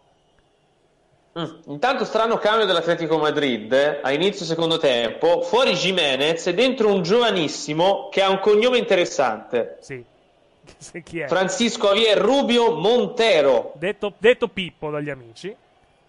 Beh, strano, comunque Jimenez è uno dei titolari inamovibili, eppure rischiano a mettere il 19enne. Occhio al Barça, vediamo un po' cosa combina. Credo che sia... Allora, si sposta l'addizionale verso l'area di rigore, ma non penso che sia calcio di rigore. Ha chiesto forse un fallo di mano? No, non sembra esserci questo. Vediamo da qua, magari da qua si vede bene. Vediamo. Sì, la tocca di mano, però non credo che sia occasionissima per il Napoli. Cagliacon si è trovato il pallone in area, ha provato il tiro a botta quasi sicura, ma all'ultimo momento c'è stato un lancio molto lungo di Insigne. Mertens ha controllato al centro dell'area, ha lasciato fuori, messo più fuori a Cagliacon che ha tirato molto forte, ma è arrivato all'ultimo momento Marquinhos, anzi Kehrer, che ha tolto il pallone da davanti, con Buffon probabilmente che era battuto, quindi non lo so, sai, secondo me c'era Buffon su quella palla, però comunque per non sapere leggere né scrivere comunque la tolta. Doppio Schalke. No, dicevo, stavo raccontando l'azione prima del Barcellona, poi il calcio d'angolo non ha dato esito. Praticamente c'è stato il tocco di mano di Perisic, però mi sembra congruo comunque con la firmata. Cosa ha sbagliato il Napoli? Grandissima occasione prima Cagliacon, molto vicino alla porta. il pallone deviato, è arrivato Mertens da vicino ma era sbilanciato, ha sparato il pallone alto, pallone poi anche deviato, quindi sarà calcio d'angolo per il Napoli, il 75esimo calcio d'angolo a favore del Napoli. Tra l'altro gol dello Schalke secondo me è viziato da un evidente fuorigioco di un giocatore della formazione tedesca, che è proprio sulla traiettoria del tiro. Niente di fatto. Calciato fuori, il Mertens prova ancora a crossare in mezzo, pallone smorzato, viene controllato da Hamsik che prova a controllarlo, ora Mertens, limite dell'area per Maksimovic, numero 8 che Ruiz. Fabian Ruiz, il tiro è fuori. Sì. No, dicevo, attacca molto il Napoli in questo momento, sta avendo anche un paio di belle occasioni ma non è riuscito a trovare il gol. Non mira alla porta più che altro, mi sembra il problema. Però mi sembra quello, questa è l'azione di prima del... Sì, questa è l'azione di Mertens. Mi ha detto che è arrivato in corsa, non era poi così semplice effettivamente. No. Però la tirata molto forte, Sì, il pallone è anche rimbalzato abbastanza alto, probabilmente anche quello ha fatto andare il tiro sopra la traversa. Attacca l'Inter intanto a San Siro, vediamo un pochettino, cross in mezzo, lontana un difensore del Barcellona. L'Inter, anche qui l'Inter un pelino meglio in questo secondo tempo, però anche lì l'occasione più netta fino a questo momento l'ha avuto il Barcellona. Contropiede adesso del Barça, attenzione 2 contro 2, arriva un terzo giocatore ad dare manforte, attenzione a Suarez dà il pallone in area di rigore, azione pericolosissima, la conclusione Andanovic, si salva qui l'Inter, pallone rimesso in mezzo al gol, vantaggio, gioco fermo. Si lamenta con la sede, forse il pallone è uscito secondo l'addizionale, si salva l'Inter, aveva segnato il Barcellona il gol del vantaggio, gol che però non viene concesso, il pallone è uscito. Vediamo un pochettino se il replay riuscirà a chiarirci la posizione del pallone. Vediamo un secondo. Sì, era fuori. Era effettivamente, sembra effettivamente tutta fuori. Attenzione per il Saint-Germain. Neymar entra in area, strattonato. Riesce comunque a servire. Prova comunque a servire Mbappé, che è preso in controtempo dal pallone. Occasione molto buona per il Paris Saint-Germain, che è partito in contropiede con uno scambio fra Mbappé e Neymar. Neymar contrastato, strattonato, è riuscito comunque a entrare in area. Ha messo più in mezzo il pallone per Mbappé, che anche per la marcatura di due difensori del Napoli è finito fuori tempo, quindi il Napoli ora può ripartire con calma, prego. Il 2-0 dello Schalke ha segnato Ut, mi corregga se sbaglio. Su un assist sempre di Guido Burgstaller. Sì. Stavo tra l'altro guardando le statistiche di Atletico Madrid-Borussia Dortmund, è abbastanza un assedio da parte dell'Atletico, perché ci sono stati, il dato dei tiri totali è tipo 12-1 per l'Atletico. 13, perché c'è stato uno prima anche di Kalinic, 7 in porta 0. Che occasione incredibile! Che è successo? Pallone in mezzo per Insigne, che ha colpito abbastanza botta sicura ma lento, male, centrale, e Buffon l'ha presa praticamente con un bugger da pallavolista. Attenzione ancora adesso, il pallone dentro ma è Marquinhos, anzi Kehrer, che riesce a rimettere fuori il pallone, rimessa laterale per Cagliacon. Attacca forte del Napoli in questo momento. Va detto che anche Tottenham PSV mi sembra che sia abbastanza senso unico. Prima il PSV dopo il gol si è trincerato. No, anche lì i dati dei tiri totali è 17-2 per il Tottenham, quindi salita 19-4 perché 2 del PSV, diciamo, sì. Però il Tottenham ne ha sbagliati tanti, sì. Come il Barcellona oggi ne sta sbagliando tantissimi, o il Napoli. Vediamo se arriva anche qualche statistica per quanto riguarda Inter-Barcellona, anche se in questo momento la regia sta mostrando, la regia di DAZN Canada sta mostrando Napoli. Inter-Barcellona siamo lì, Eric, siamo a 17 tiri a 5, di cui 5 in porta del Barcellona. Più o meno, effettivamente, 16 tiri del Barcellona, 4 dell'Inter, ti riporta 4 del Barcellona e 0 dell'Inter, quindi anche qui è abbastanza a senso unico. Sì, mettono il quinto, considerano il gol fuori con la palla fuori, però Barcellona nettamente davanti. No, perché c'è stato un tiro prima parato da Andanovic, effettivamente, quindi l'azione era comunque molto pericolosa. Attenzione a Barça adesso in area di rigore, la conclusione respinta direttamente da Skriniar, alta conclusione del Barça che però recupera il pallone, il cross sul secondo palo, tenta di spedirla fuori un giocatore dell'Inter, rimane ancora in attacco la formazione in maglia rosa, ovvero il Barça con Coutinho, conclusione Andanovic mette in calcio d'angolo, altra palla gol per il Barcellona e altro calcio d'angolo guadagnato dalla formazione spagnola. Che è Rosé. No, è maglia di merda, tanto per cominciare, è brutta come la morte, però vabbè. Beh, il Rosé, devi anche capire, il Barcellona sono esperti di vino, hanno voluto mangiarlo. C'è un cambio nell'Inter, esce Nainggolan ed entra Borca Valero. Peggiore in campo, Nainggolan, proprio inghiottito. 18esimo del secondo tempo, Inter 0, Barcellona 0 a San Siro. Entra come inghiottito dalla partita. Ecco il gol dello Lokomotiv, guarda là, eccolo là. Porto 2, Lokomotiv 1, quindi cambia il risultato. Eccolo qui, sì, è arrivato adesso. Con Jefferson Farfan. Jefferson Farfan. Grande chef! Sì! Ancora lui! Rivediamo da calcio d'angolo il pallone in mezzo e lo stacco di testa. Sì, di Jefferson, è un bel gol anche quello, tra l'altro, di Jefferson Farfan. Ma lui è sempre vivo. Bellissimo gol di Farfan, perché da calcio d'angolo, stacco di testa a girare, palla all'angolino basso, davvero molto ben angolata la palla da parte del giocatore oggi in maglia numero 8 per la Lokomotiv. Quindi 2-1 per il Porto contro la Lokomotiv Mosca. Porto 2, Lokomotiv Mosca 1, ha segnato Jefferson Farfan per la formazione. Quadro dove moscovita. Gioca anche l'oggetto misterioso della l'anno scorso della Juve, ricordiamolo, questa Lokomotiv. Che sarebbe di grazia l'oggetto misterioso dello scorso anno? L'ex mago sentenza, ovvero Ovedes. Ah, ok, sì. Stavo aggiornando la situazione, adesso tratto questo gol del Napoli ha particolarmente complicato la situazione, perché il gol del Napoli, quale gol del Napoli? No, gol del Paris Saint-Germain, scusami, non del Napoli, perché il Paris Saint-Germain in questo momento il Paris Saint-Germain in questo momento è a quota 7. Allora, Liverpool a 6, Napoli a 5 e la Stella Rossa stranamente a 4. Sì. In questo momento il Napoli è in Europa League con questi risultati. No, ancora no, piuttosto fuori, vi prego, basta l'Europa League. Paris Saint-Germain 7, Liverpool 6, Napoli 5, Stella Rossa 4. Tra l'altro tra 2 settimane c'è Napoli-Stella Rossa allo stadio San Paolo di Napoli. Napoli che a sarà il punto... caso di vincerla. Esatto, attenzione all'Inter, colpo di testa in area di rigore da parte di Politano, palla a lato, ma bella palla gol per l'Inter. Pericolosissimo l'Inter. Col triplo play funziona. Calcio di rigore per il Napoli. Sì, fallo commesso ai danni di Callejon, vedo. Callejon, praticamente Callejon si è trovato in area col pallone in mezzo fra Marquinhos e Buffon, praticamente è finito dentro a panino fra Marquinhos e Buffon che gli hanno fatto un sandwich, anzi no, fra Thiago Silva e Buffon.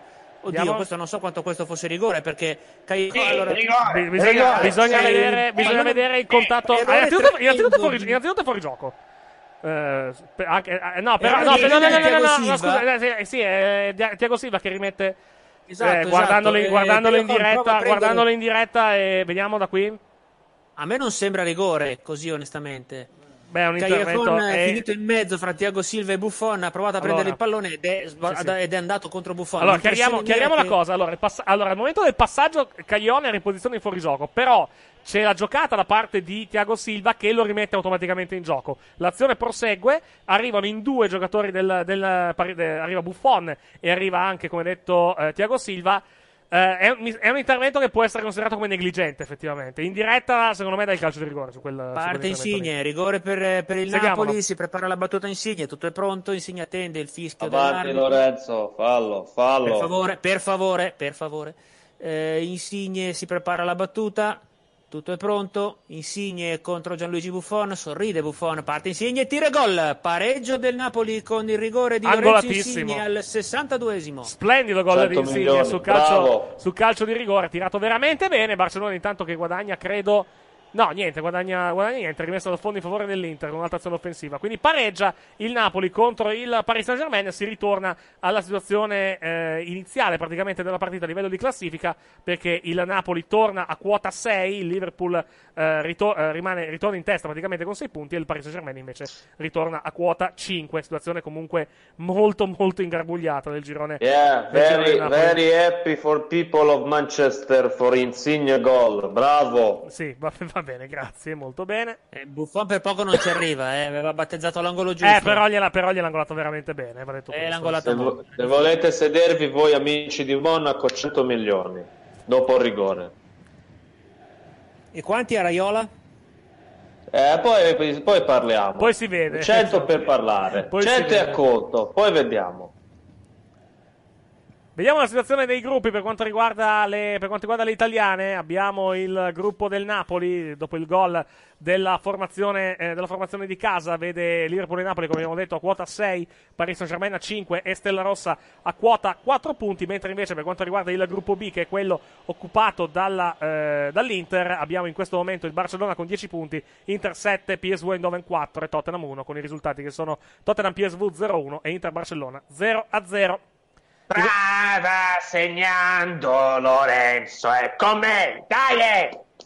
Ricordiamo che noi domani sera saremo in onda dalle 18:50 per seguire CSKA Mosca-Roma e poi dalle 21 per seguire Juventus-Manchester United. Ma perché dovete seguire? Ma state a casa vostra! Ancora? Certo, se la può aiutare Santità, io sarò in ufficio probabilmente a quell'ora.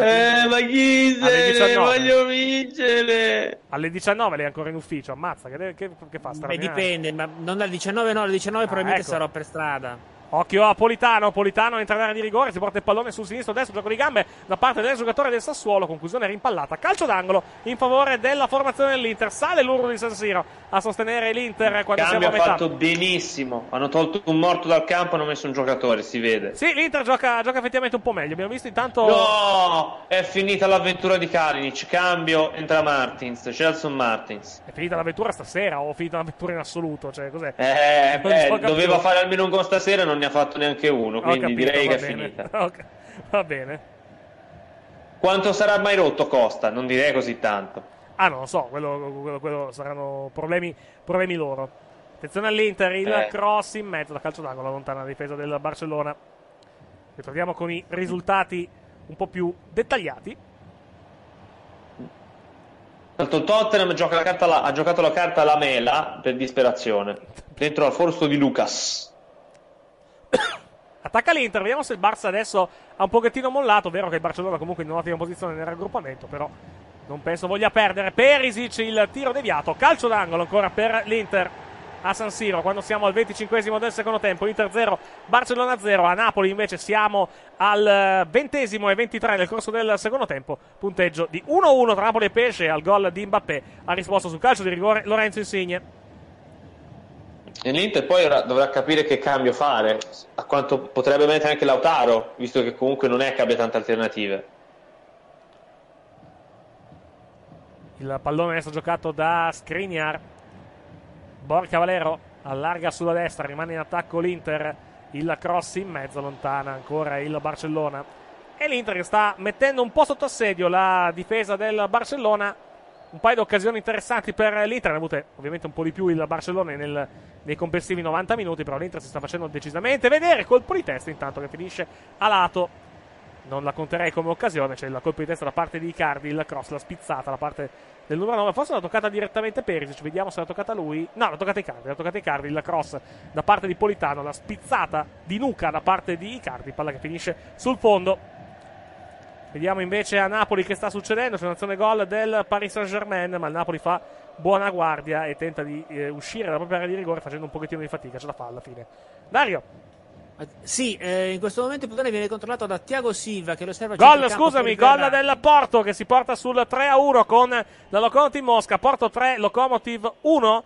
Tra poco vi diremo anche il marcatore di questo gol, comunque cambia il punteggio in Portogallo. La rimessa del portiere del Galatasaray, pallone che finisce a centrocampo, un giocatore del Porto, l'azione di contropiede molto veloce e il colpo di sinistro da parte di Jesus Corona che porta la formazione portoghese sul 3-1, palla che passa sotto le gambe tra l'altro del portiere della formazione ospite che quindi va a subire il 3-1 del Porto. Tra l'altro con un campo molto condizionato dalla pioggia vedo, perché comunque vedo diverse pozzanghere che si stanno alzando. Comunque Porto 3, Lokomotiv 1, vai, Napoli-Parigi. Bernatti in area, pallone che viene crossato e viene poi respinto dalla difesa del Napoli, ora lo controlla Kehrer per Draxler, ora per Thiago Silva lo serve a Verratti per Neymar, centralmente verso Mbappé, gioco di gambe di Mbappé che arretra, serve il pallone ancora per Draxler che va verso il suo centrocampo e poi dietro a Kehrer in difesa. Siamo nel cerchio adesso con Draxler che prova a servire sia Mbappé che Neymar, Mbappé finisce a terra, lamenta un colpo subito ed è probabilmente così. Il gioco è fermo, il pallone è stato messo fuori. Vediamo un attimo cosa è successo. C'è intanto, scusami, un calcio d'angolo per il Barcellona, il pallone che va di nuovo fuori dall'area di rigore. Attenzione però, può nascere il contropiede dell'Inter, Barcellona potrebbe essere sbilanciato. Pallone per Borja Valero a centrocampo, difesa del Barça che però rinviene abbastanza velocemente. Borja Valero deve fermarsi, pallone all'indietro per Brozovic allarga sulla destra, insiste l'Inter, il pallone sulla destra giocato dalla formazione di Spalletti, il pallone sulla linea di fondo, c'è Politano, il cross in mezzo e fischio da parte del direttore di gara perché il pallone è uscito e quindi sarà rimesso alla fondo in favore del Barcellona. Di nuovo Napoli. Lancio lungo, rimessa dall'area per Ospina. Maksimovic prova ad allungare il pallone, che però arriva alla difesa del Paris Saint-Germain. Adesso è Juan Bernat che lo serve verso Verratti per Draxler, prova a contrastarlo Allan, che costringe Draxler a dare indietro il pallone a Thiago Silva centralmente. Cambio nel Barcellona, esce Arthur con il numero 8 ed entra il numero 22 Arturo Vidal. Il gioco è fermo anche a Napoli, c'è credo un cambio in arrivo, sì, sta per entrare con il numero 20 nel Napoli Zielinski è pronto al cambio che verrà effettuato probabilmente alla prossima interruzione di gioco. Ora sì. Pallone a Thiago Silva che scambia con Draxler, ancora Thiago Silva, prima era Verratti, questo è Draxler che cambia tutto dall'altra parte in direzione di Marquinhos che tiene palla, subisce la pressione dei giocatori del Napoli. È arretrato il Paris Saint-Germain nella propria area. Thiago Silva lancia lungo in direzione di Neymar, che viene contrastato molto bene da Coulibaly. Recupera il pallone il Napoli. Ora siamo al limite dell'area. Molto largo per Insigne, troppo largo per Insigne. Pallone bello, molto forte, ma il campo poi è finito. Insigne non ha potuto arrivarci. Rimessa dal fondo per il Paris Saint-Germain. Salutiamo intanto i 41 che ci stanno guardando in diretta su Twitch. Vi chiediamo scusa per la trasmissione. No, scherzi a parte. Non ci potete entrare qua a Napoli. Aspetta, presidente. Ancora il Labassa. Seguiamo questa azione, la cross in mezzo e la deviazione provvidenziale di un difensore dell'Inter che allontana il pallone dall'area di rigore. Insiste ancora il Barça, siamo a un quarto d'ora dalla conclusione, 16 minuti poco meno alla fine della partita più recupero a San Siro, Inter 0 Barcellona 0, mentre a Napoli mancano 20 minuti alla conclusione. 1-1 tra Napoli e Paris Saint-Germain. Cambio? Vai. Sì, esce Fabian Ruiz ed entra Zielinski. Ancora l'Inter. Uno forte. Vai. Ancora l'Inter che recupera il pallone. Brozovic perde il controllo di palla, però ne approfitta il Barcellona che in questo momento nel girone ha quota 10, quindi diciamo che non ha grandissimo bisogno, diciamo, di andare a prendersi il gol del vantaggio, anche se è un gol che in questo momento gli darebbe la qualificazione matematica con 2 giornate in anticipo, quindi l'Inter dovrebbe sperare invece in un gol del Tottenham, perché col pareggio direi che è quasi sicuro di passare. Sì, perché in questo momento sono a 10 Barcellona, 7 l'Inter, 4 PSV e uno il Tottenham, quindi sì, situazione abbastanza tranquilla direi per... Sì, ma con un pareggio... Col pareggio sono ancora più tranquilli, ma più che altro perché poi l'Inter... l'Inter ha il PSV in casa, c'è intanto... si lamentano i giocatori dell'Inter per un presunto fallo di un giocatore del Barcellona, l'arbitro dice che si può proseguire, si lamenta molto Politano. Hanno sbracciato tutti e due, secondo il direttore di gara. A terra un giocatore del PSG intanto in area di rigore, non c'è niente invece a Napoli, vero Dario? Oh. Sì, è entrato Juan Bernat in area dal lato corto, ha affrontato Maksimovic e insomma ha chiesto il calcio di rigore. Bisogna vedere se lo tocca con le gambe, vediamo un attimo. Secondo me era impossibile. No, lo prende nettamente con la gamba. No, quello è rigore. Questo è assolutamente calcio di rigore. Perché poi gli dà una stecca sulla gamba sinistra, per essere precisi. Sì. Ai danni di Bernat, credo, no? Sì, Bernat, sì, esattamente. Esatto, sì. Questo era rigore. Tenta di controllare il pallone. Meglio per il Napoli, ma era calcio di rigore. Vai. Sì, decisamente. Ma il VAR non serve, ricordiamolo. Giusto, par via. Dal prossimo anno pare, però vedremo. Vai. Yeah! No, hanno annunciato dal prossimo anno. Intanto i 40 le ho messe. Però nella fase eliminazione diretta. No, dall'inizio credo, no? Cavoli, questo è rigore. Questo è rigorissimo. Questo è rigorissimo. Allora, cambio anche nel Paris Saint-Germain. Vai. Esce Meunier ed entra Kimpembe. Sì. Presnel Kimpembe, numero 3. Intanto è la serata dei grandi ritorni, perché il Tottenham butta la rete, il tutto per tutto. Entra Fernando Llorente. Grande Fernandone. Mitico. E poi a Torino a noi lasciato ottimi ricordi. Vai. Vediamo, se fa il gol decisivo potrebbe salvare la stagione del Tottenham. Come ha lasciato ottimi ricordi non tanto sul terreno di gioco, ma in altri in osteria, ho capito. No, chi era, porca miseria, non ricordo più il nome. Bentner, sì, che tra l'altro è stato arrestato qualche giorno fa. Infatti non è colpa sua. In Danimarca, 50 giorni, sì. Saranno 50 giorni duri. Il Telegraph ha detto un errore di giudizio praticamente è troppo per Denmark's Clown Prince, cioè il principe dei pagliacci danesi, Niklas Bentner. Questo è il titolo del Telegraph. Si è preso 50 giorni di prigione praticamente in Danimarca, perché praticamente ha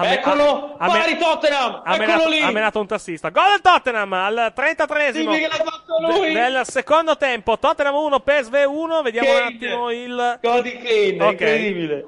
E questo è un ottimo risultato per l'Inter, perché con questo risultato il Tottenham sale a 2 e il PSV anche. Non è qualificata matematicamente l'Inter, però ha 5 punti di vantaggio sulla terza ed è una situazione molto molto buona, 2 giornate dalla conclusione. Anzi, stranamente se vincesse l'Inter sarebbe meglio per tutti. Se vince l'Inter è qualificata. Finita. No, è finito il girone. Sì, ma anche perché... Barcellona. Sì, anche Barcellona, esatto, esattamente, perché vanno a 9 punti tutte e due, hanno 7 punti di vantaggio sulla terza e quindi sono passate automaticamente tutte e due con 2 giornate in anticipo. Ecco, potreste dirlo a quelli del Barcellona, perché mi sembra che non siano molto d'accordo con questa visione. Ancora l'Inter che adesso si difende, mancano 11 minuti e mezzo alla fine della partita più recupero a San Siro. Sapete come si dice in Croazia? Chi trova una sconfitta trova un tesoro. Cos'è un proverbio croato questo? Di grazia, da quando? Dai tempi della guerra, c'era quei tempi lì. Tirate su il cartonato, è il momento, su!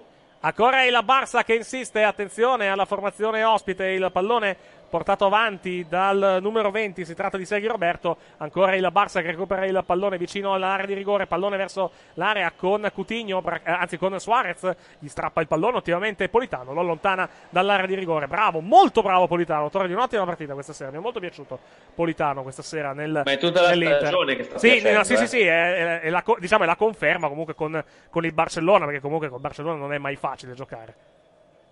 Peccato per Nainggolan, che doveva essere una partita a definizione invece. Ma si vede che non sta benissimo evidentemente Nainggolan, a livello. Io non farei come hanno fatto con Belotti, se sta male meglio che non gioca. Palla sulla sinistra, scusami, Sergio Roberto, anzi Jordi Alba in possesso del pallone, il cross in mezzo, colpo di testa da allontanare da parte di Asamoah, ancora il Barça vicino all'area di rigore, il cross sul secondo palo, colpo di testa da allontanare da parte di Bersalico, la palla resta in area, conclusione al volo, poi da parte credo di Suarez, infatti, che però prende malissimo il pallone che finisce lontano dalla porta. 10 alla fine a San Siro, Inter 0, Barcellona 0, andiamo invece a Napoli, mancano 14 minuti, 1-1 tra Napoli e Pesce, c'è prima però un cambio nel Barcellona, sì. Esce il numero 11 Dembélé ed entra il numero 14 Malcolm, Napoli.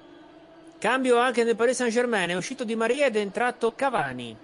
Questo è un cambio interessante. Altro cambio anche nell'Inter, esce Politano. Neymar prova a partire palla al piede, viene fermato da Allan che butta il pallone in calcio d'angolo. Cambio diciamo nell'Inter, esce proprio Politano che viene... Invece no. Esce Politano che è abbastanza stanco, entra il numero 87 Candreva. Finita, dai. Ha chiesto il calcio d'angolo di Paris Saint-Germain, mi pareva anche ci potesse essere, invece l'arbitro ha dato rimessa dal fondo per il Napoli, nelle proteste non forti ma evidenti da parte di Paris Saint-Germain. Spinora rilancia questo pallone malissimo, lo spara in rimessa laterale della quale si occuperà uno che non capisco bene chi è, dovrebbe essere quello lì, e è proprio lui che dà il pallone, lo riceve, va avanti sempre lui, un giorno vi diremo anche chi è, prova a tirare, il tiro viene rimpallato e torna in fallo laterale esattamente nello stesso punto di prima. Questo è molto bello perché sarà Bernat, dai, uno che fa così, no, solo Bernat dall'altra parte, quindi si trattava di Draxler? No, Kehrer credo che fosse Kehrer o Marchedo. Ragazzino da 37 milioni, lui. Ancora il Barça intanto. Vai. No, diciamo ancora il Barça che attacca. C'era stata un'azione di Perisic che è andato, ha fatto una buona azione sulla sinistra, però è stato fermato da 3-4 fischi del direttore di gara, perché il gioco era fermo già da parecchio e quindi non c'è, il gioco era comunque fermato con molto anticipo. Dicevamo l'altra volta che l'Inter stava risuscitando tutti, la partita giusta per Antonio. Allora, intanto sta uscendo Sancho del Borussia Dortmund ed entra Brun Larsen. Gol! Oh, gol del Barcellona! Ecco. Gol del Barcellona a 7 minuti e 50 dalla conclusione. Il gol è proprio di Malcolm, appena entrato, va a portare in vantaggio la formazione spagnola. Inter 0, Barcellona 1 a 7 minuti e mezzo dalla conclusione. Peccato questo gol del Barcellona, sarebbe stato buono per l'Inter questo pareggio. Sì, esatto, adesso la situazione vede il Barcellona a 12 punti e qualificato e l'Inter invece va a 6, però il Barcellona è avanti negli scontri diretti, quindi Barcellona in questo momento è aritmeticamente primo del girone con 2 giornate in anticipo, è a punteggio pieno perché a quota 12. L'Inter ha 4 punti di vantaggio su PSV e Tottenham. Diciamo che non è una brutta situazione perché comunque l'Inter è ancora ampiamente in mano il proprio destino, però è un po' un peccato cedere a 7 minuti da fine, anche se va detto che il Barcellona comunque ha giocato meglio rispetto all'Inter, questo va detto, sì, però l'Inter, e infatti questa è l'immagine di Spalletti che non è contento di quello che sta succedendo. Dicevo, gol intanto anche dell'Atletico, Atletico 2, Borussia Dortmund 0, gol di Griezmann, il raddoppio della formazione biancorossa. Una vendetta che non serve a nulla perché Dortmund col 4-0 della 2 settimane fa sicuramente negli scontri diretti è davanti. Mm-hmm.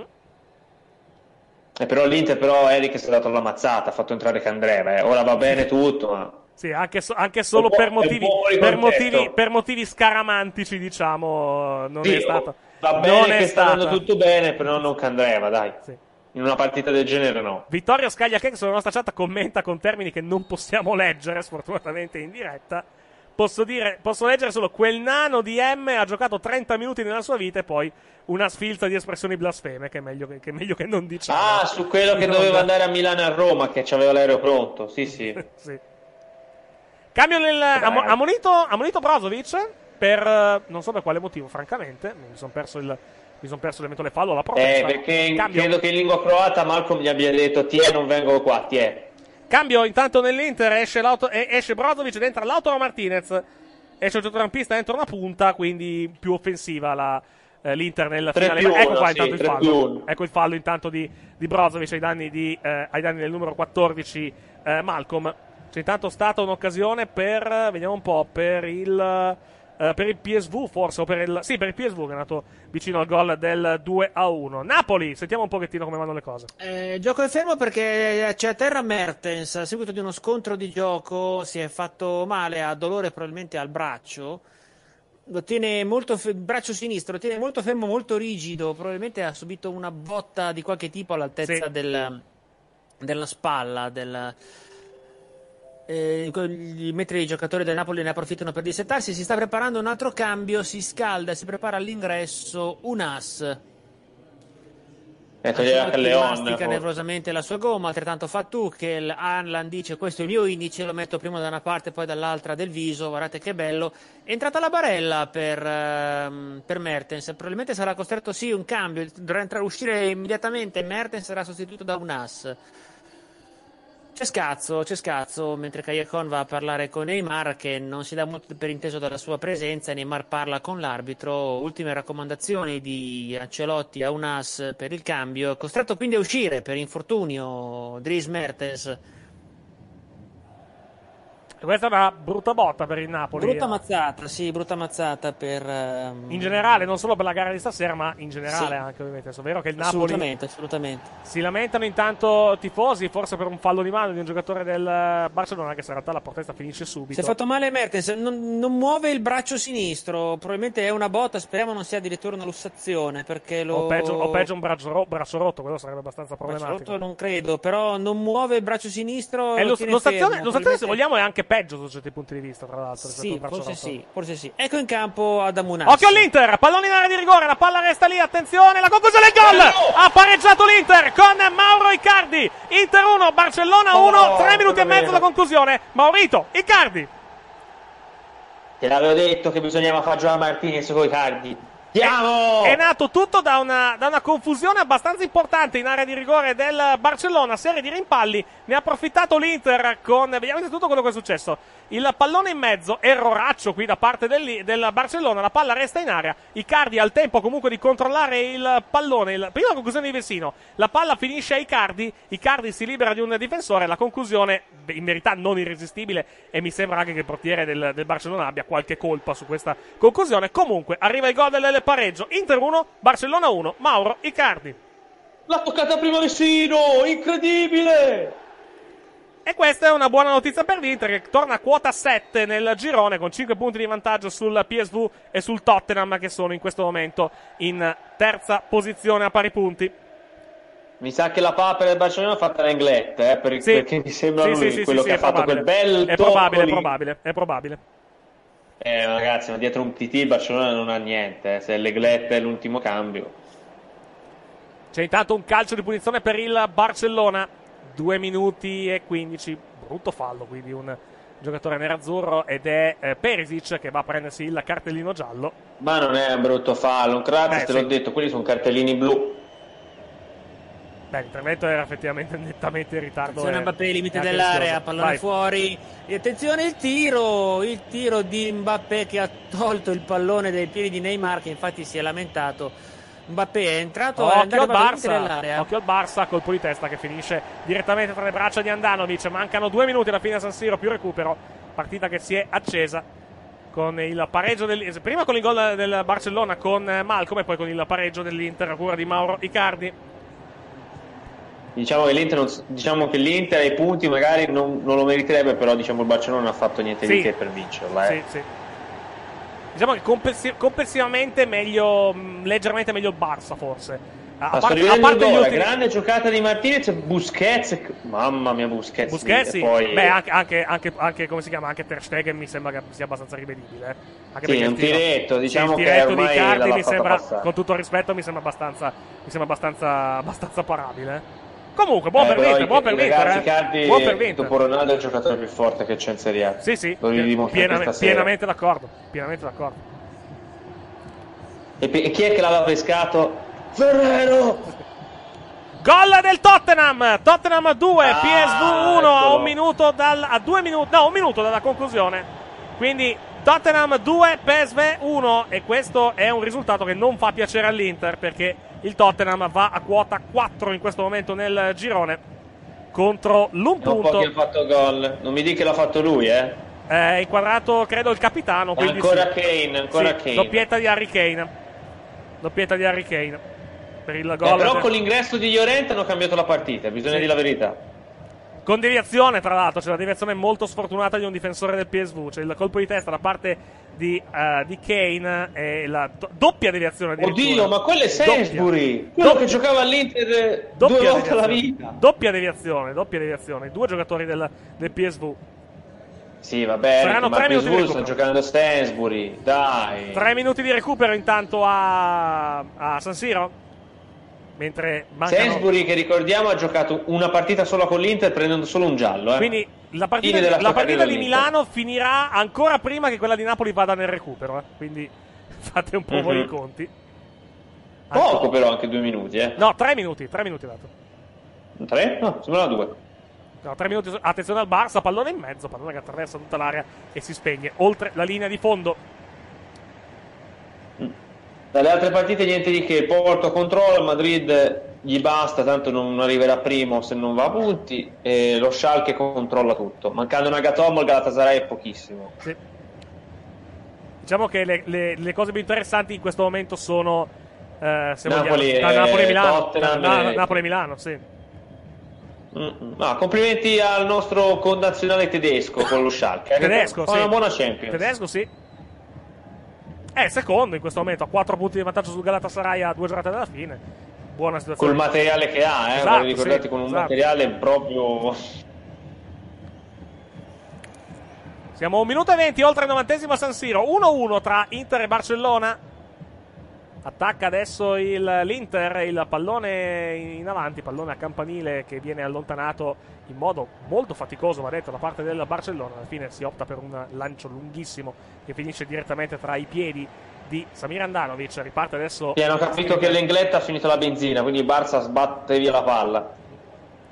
Stiamo per entrare nell'ultimo minuto di gioco del recupero a San Siro. Intanto c'è un incontro ravvicinato tra un giocatore del Napoli e una telecamera, vedo, a bordo campo. Sì, Allan, che dopo aver portato fuori il pallone in calcio in fallo laterale ha protestato fortemente col quarto uomo, perché riteneva che ci fosse stato un tocco del giocatore del Paris Saint-Germain. Allora il gioco ancora fermo, per, credo, un calcio di punizione per il Paris Saint-Germain per un fallo di Hamsik ai danni di Neymar Junior. pallone fermo, sta per essere battuto, lo batte Verratti che serve subito Neymar, che parte molto veloce verso Mbappé, il pallone filtra ancora Cavani per Neymar, limite dell'area, prova Neymar a servire un compagno, il pallone finisce a Bernat fuori dall'area, anche un dischetto nano anche lui peraltro, sì. Bernat al limite dell'area, sì, viene fermato nuovamente dai giocatori del Napoli che provano a ripartire, questo deve essere Callejon che tiene il pallone, viene fermato fallosamente. Ah no, era un as numero 11, fallo di Verratti che si dimostra sempre la solita chiude. Ricca testa di scusate. Dicevo che chiude, di calcio, chiude testa di calcio. Sta chiudendo un attacco intanto il Barça, seguiamo quest'ultima azione con Jordi Alba, mancano 10 secondi al 93esimo. Ancora il Barça che insiste, vertice destro dell'area di rigore rispetto ad Andanovic, non riesce a trovare varchi e mi sa che qui arriverà il fischio finale da parte del direttore di gara. Infatti così è, finisce qui a San Siro, finisce 1-1 tra Inter e Barcellona, un punto molto importante per l'Inter, anche se il Tottenham sta vincendo contro il PSV, l'Inter ha 3 punti di vantaggio sulla formazione inglese, diciamo che sarà decisiva la partita in programma tra 2 settimane a Londra tra Tottenham e Inter, tra l'altro partita dove l'Inter non avrà assenza dal punto di vista disciplinare perché Skriniar non si è fatto ammonire, quindi sarà a disposizione anche per la gara di Londra. Mancano invece 30 secondi più recupero alla fine a Napoli e allora vediamo questi ultimi minuti di Napoli Paris Saint-Germain e questo è l'audio del San Paolo. Dario, fino alla fine. Controlla Verratti che prova a servire il pallone ma viene fermato fallosamente da parte di Allan che lo ha marcato praticamente per tutta la partita. Verratti si sistema il pallone, siamo all'altezza, siamo più indietro rispetto alla tre quarti centrale del Napoli, sul pallone Neymar e Verratti. Neymar chiede che i giocatori del Napoli vengano fatti allontanare per permettere una corretta battuta e per le proteste viene ammonito. Ammonizione per Neymar per proteste saranno 4, mentre saranno 4 minuti di recupero, esatto, dei quali 20 secondi già trascorsi a gioco fermo. Il pallone battuto da Neymar da Verratti che serve Neymar lateralmente verso Marquinhos, ora Verratti al di fuori per Draxler, tre quarti sulla sinistra, Draxler tenta di servire Juan Bernat ma capisce tutto Raul Albiol che spara il pallone in fallo laterale lontano, rimessa in fallo laterale praticamente alla testa del centrocampo per il Paris Saint-Germain, ora il pallone su Neymar che salta un giocatore del Napoli, prova a saltare un altro ma non ce la fa. Riparte ora il Napoli con Hamsik tutto sulla sinistra a servire qualcuno che però perde il pallone, io con i sostituti non mi ricordo i nomi quindi lasciamo stare, credo se troppo si interrompe ti chiedo a Gianluca per conferme, si gioca solamente a Napoli o sono finite tutte si gioca anche su altri campi? Ma per ora sta si gioca ancora a Londra, manca un minuto, hanno dato 6 minuti di recupero per Tottenham PSV. Siamo è ancora a Porta Madrid, è finita quella di Schalke 2 che la altro cambio esce ecco. Tilo Kehrer nel Paris Saint-Germain ed entra Choupo-Moting. Choupo! La serata dei grandi ragazzi, torna anche Choupo. In mezzo che viene fatto uscire dal Napoli, Callejon tenta di mandarla fuori ma Draxler la conquista al limite dell'area, se la allunga un pochino, attenzione Draxler, parla in mezzo per Mbappé, all'interno dell'area viene contratto, il pallone ora controllato, tenta di controllarlo Allan, in mezzo a 2 giocatori del Paris Saint-Germain, bravissimo Allan che lo difende, lo spazza lungo, Intanto dicevo, episodio da prova TV in Tottenham PSV, vero Gianluca? C'è stata una gomitata di un giocatore del Tottenham in fase di ripartenza. Foga di Trippier, però è evidente che qua poteva essere rosso, eh? Sì, esatto. Dario, vai.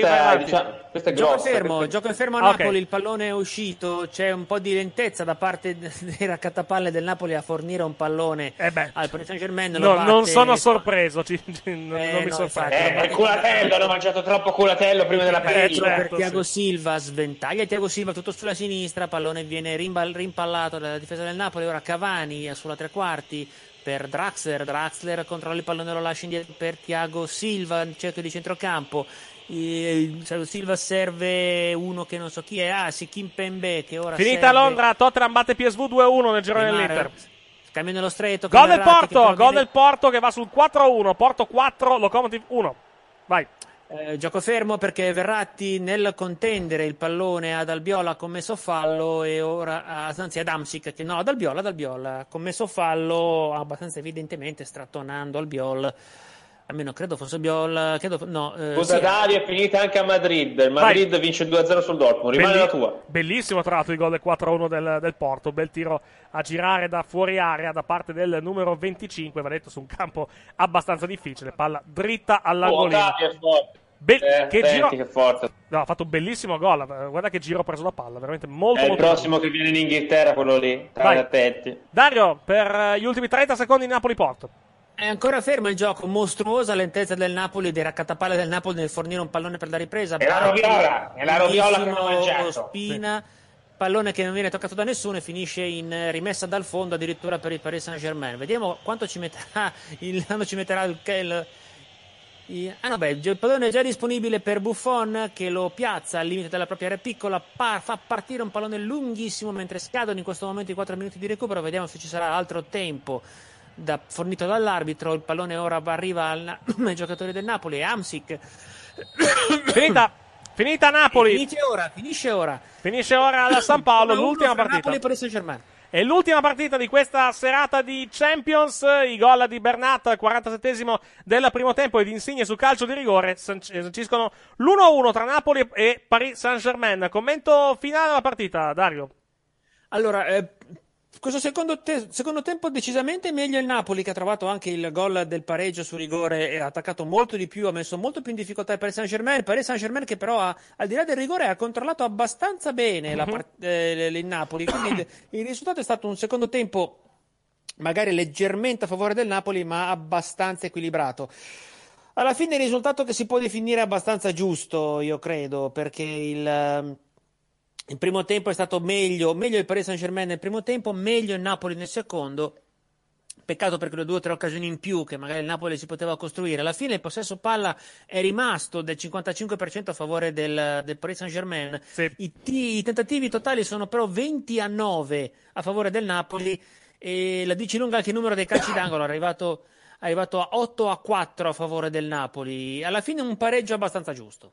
Mentre invece forse è un risultato che sta un pelino stretto a Barcellona, questo 1-1 tra Inter e Barcellona, anche se è segnato 0-0 per motivi inspiegabili sul sito della UEFA. È un 1-1 che, se vogliamo, sta un po' stretto a Barcellona, però è anche vero che comunque l'Inter dall'ingresso in campo di Borja Valero ha effettivamente fatto un po' di più rispetto alla formazione blaugrana. Il gol del Barcellona è arrivato tra l'altro in un momento particolarmente buono della formazione nerazzurra, anche se è seguito a livello scaramantico all'ingresso di Candreva, ma allo stesso tempo è arrivato il gol di Malcolm del Barcellona pochi secondi dopo il suo ingresso in campo, quindi alla fine è stato un concorso diciamo di scaramanzia abbastanza interessante per quanto riguarda il primo gol del Barcellona. Poi è arrivato il pareggio da parte di Mauro Icardi, che comunque premia l'Inter non in modo eccessivo, però comunque il Barcellona che se vogliamo ha forse fatto un pelino di più rispetto all'Inter. Infatti le statistiche ci dicono per questo match 8 tiri in porta, un po' tanto in più, 8 tiri in porta del Barcellona, 1 dell'Inter, 7 tiri fuori, da parte dell'Inter e 11 da parte del Barcellona. Totali sono 19-8 per la formazione blaugrana. Le conclusioni verso la porta, fuori, dentro e fuori, vengono contate tutte e due. Vediamo, comunque è un risultato che, ripeto, fa comunque comodo all'Inter in una situazione di girone abbastanza buona per l'Inter, perché ha 7 punti e 3 punti di vantaggio sul Tottenham. Decisiva sarà la partita di Londra in programma tra 2 settimane contro il Tottenham. Si parte a livello di sconto diretto dal 2-1 dell'andata dell'Inter, maturato con il gol di Vessino al 90esimo. Vedremo cosa succederà per l'Inter. Inter che deve mirare almeno al pareggio, 2 risultati a disposizione, perché un pareggio qualificherebbe la formazione nerazzurra con 1 giornata di anticipo, a meno che il PSV non batta il Barcellona, che comunque è una cosa un pochettino improbabile. Lì ci andrebbe un pochettino a vedere il gioco degli incroci, però comunque il pareggio diciamo che sistemerebbe abbastanza l'Inter. Andiamo a riepilogare quello che è successo in questa serata di Champions League con tutti i risultati e i marcatori di questa serata, che ha avuto inizio come al solito con le 2 partite delle 18:55, e una delle partite delle 18:55 è quella che ha messo di fronte il Monaco e il Bruges. È una partita che ha visto il trionfo della formazione belga per 4-0 sul campo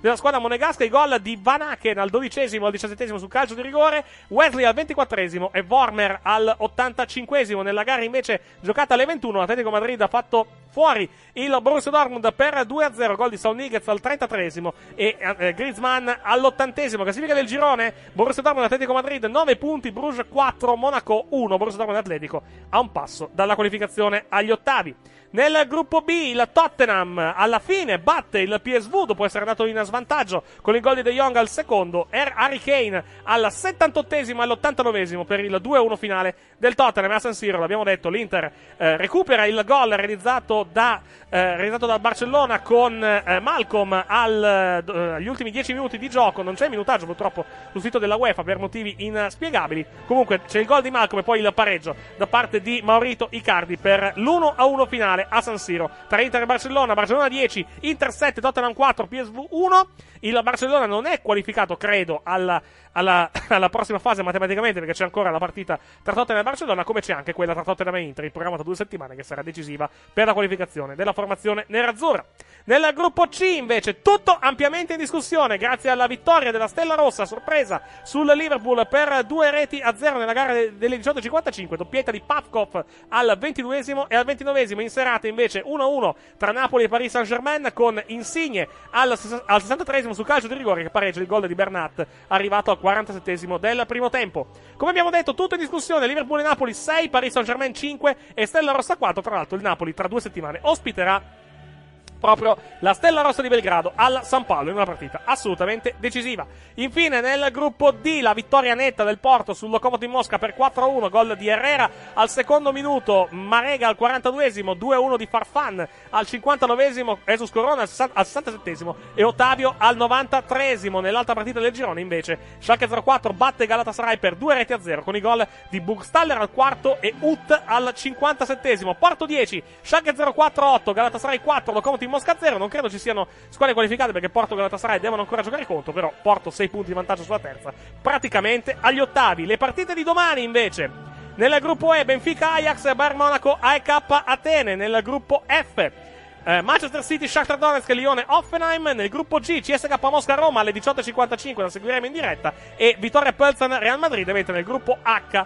il gruppo della Juventus, la Juventus in campo alle 21 contro il Manchester United e alle 18:55 invece l'altra partita del girone Valencia Young Boys, che si gioca però in contemporanea, credo alle 21, no, si gioca alle 18:55, quindi il risultato della partita di Valencia arriverà prima rispetto a quello della Juventus e sarà un risultato che ovviamente un pochettino... No, chiedo scusa, ho detto una cazzata. Si giocano Benfica, Ajax e Lione Hoffenheim domani alle 18:55. Quindi Valencia, Young Boys e Juve Manchester si giocano in contemporanea. Quindi anche qui da seguire. Questa situazione noi la seguiremo domani sera dalle ore 18:50 per CSK Roma e dalle 21 per Juventus Manchester United, sempre qua su twitch.tv/punte di 100. Direi che possiamo fermarci qua, a meno che Gianluca non voglia dire qualcosa su questa serata di Champions che archiviamo. Ma che l'Atletico ha vendicato una partita che non gli serviva a nulla. Sì. Non si sono sistemati e speriamo domani non sia l'AEK Atene con Lokomotiv la peggior squadra della Champions, anche se Lokomotiv in questo momento lo è. Vedremo cosa succederà domani sera. Vi diamo appuntamento con il calcio domani sera alle 18:50 per CSK Roma e alle 20:55, a parte che sarà una diretta unica, con Juventus e Manchester United. Grazie Gianluca Rouge. Ah, cos'era questo? 1-1 ancora, basta, voglio vincere. Va bene, grazie al presidente De Laurentiis, grazie a Dario Dilloni. Grazie a voi, buonanotte. Grazie a voi che ci avete ascoltato in audio e in diretta su Twitch. Tra poco su questo canale l'appuntamento con il Monday Night Raw post show per tuttowrestling.com. Con il calcio l'appuntamento, come detto, domani sera dalle 18:50 per la Roma e la Juventus. Ricordiamo i finali delle partite degli italiani di questa sera: Inter-Barcellona 1-1, Napoli-Paris Saint-Germain 1-1. Grazie per averci ascoltato, appuntamento a domani con la Champions League. Buonanotte. Quel nano di Bernat.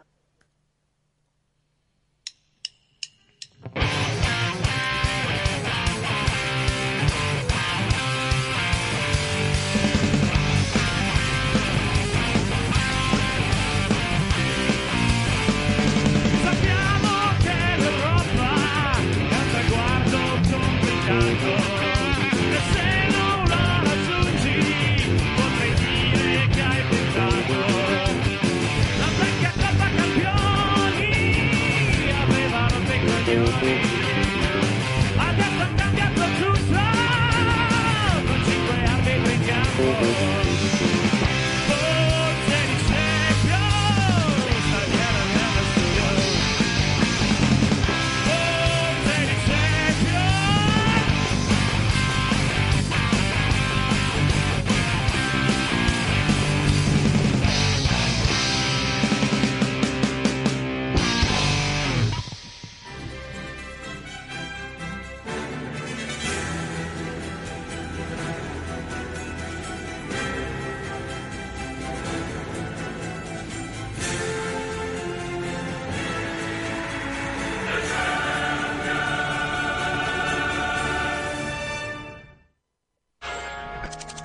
Questo programma è offerto da... Se hai un frigo che non funziona, ti prego non rischiare. Vieni da noi a farlo cambiare da specialisti e con rapidità. Frigoriferi da incasso, forni da incasso, piani di cottura e lavelli di tutti i colori, lavastoviglie da incasso. FBA di Bruno, Corso Potenza 183, Torino. Se hai un frigo che non funziona, vieni da noi a farlo cambiare.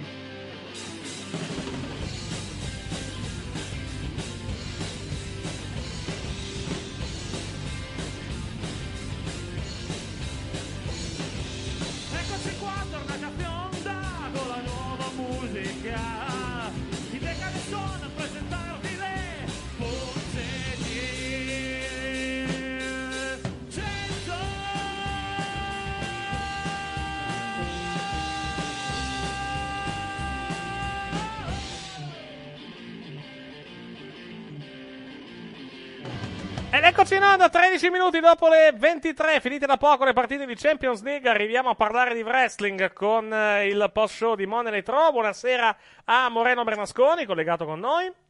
Buonasera a tutti. Ammazza che aria, che succede? tutti diciamo in ottimo stato, vedo oggi. Come va? Ti sei appena svegliato, Moreno? No, mi sa che sta per andare a dormire, probabilmente. No. È dalle 9 che sono sveglio e lavoro, Leo, per questo. Ah, ho capito. Beh, anche io in teoria, anche se non lavoro proprio. No, vabbè. Buonasera Leo, buonasera anche a Leonardo Montini. Buonasera. Come va Leonardo? Come va Leo? Anzi? Sì. Scusatemi. Sì, tiro avanti. Ecco, adesso qua va un pochettino meglio con la doppia schermata. Allora, stiamo per parlare di quello che è successo ieri sera a Monday Night Raw, puntata andata in scena a Manchester, quindi sapevamo già bene o male...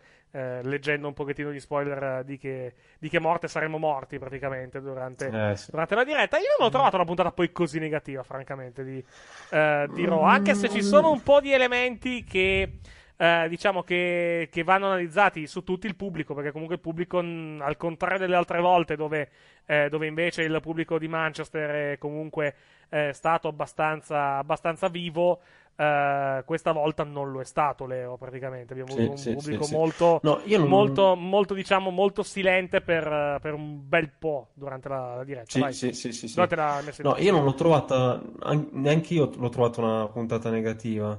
Anche perché un po' di robe sono successe alla fin fine, quindi esatto. Sì. Diciamo che per quanto mi riguarda, a me non passava più questa puntata. Non so per quale motivo, ma veramente non sembrava fosse durata 3-4 ore sta puntata qui, cioè non mi scorreva più, cioè sono arrivato alla terza ora che non riuscivo più ad andare avanti, non detto, ma quando cazzo finisce questa puntata?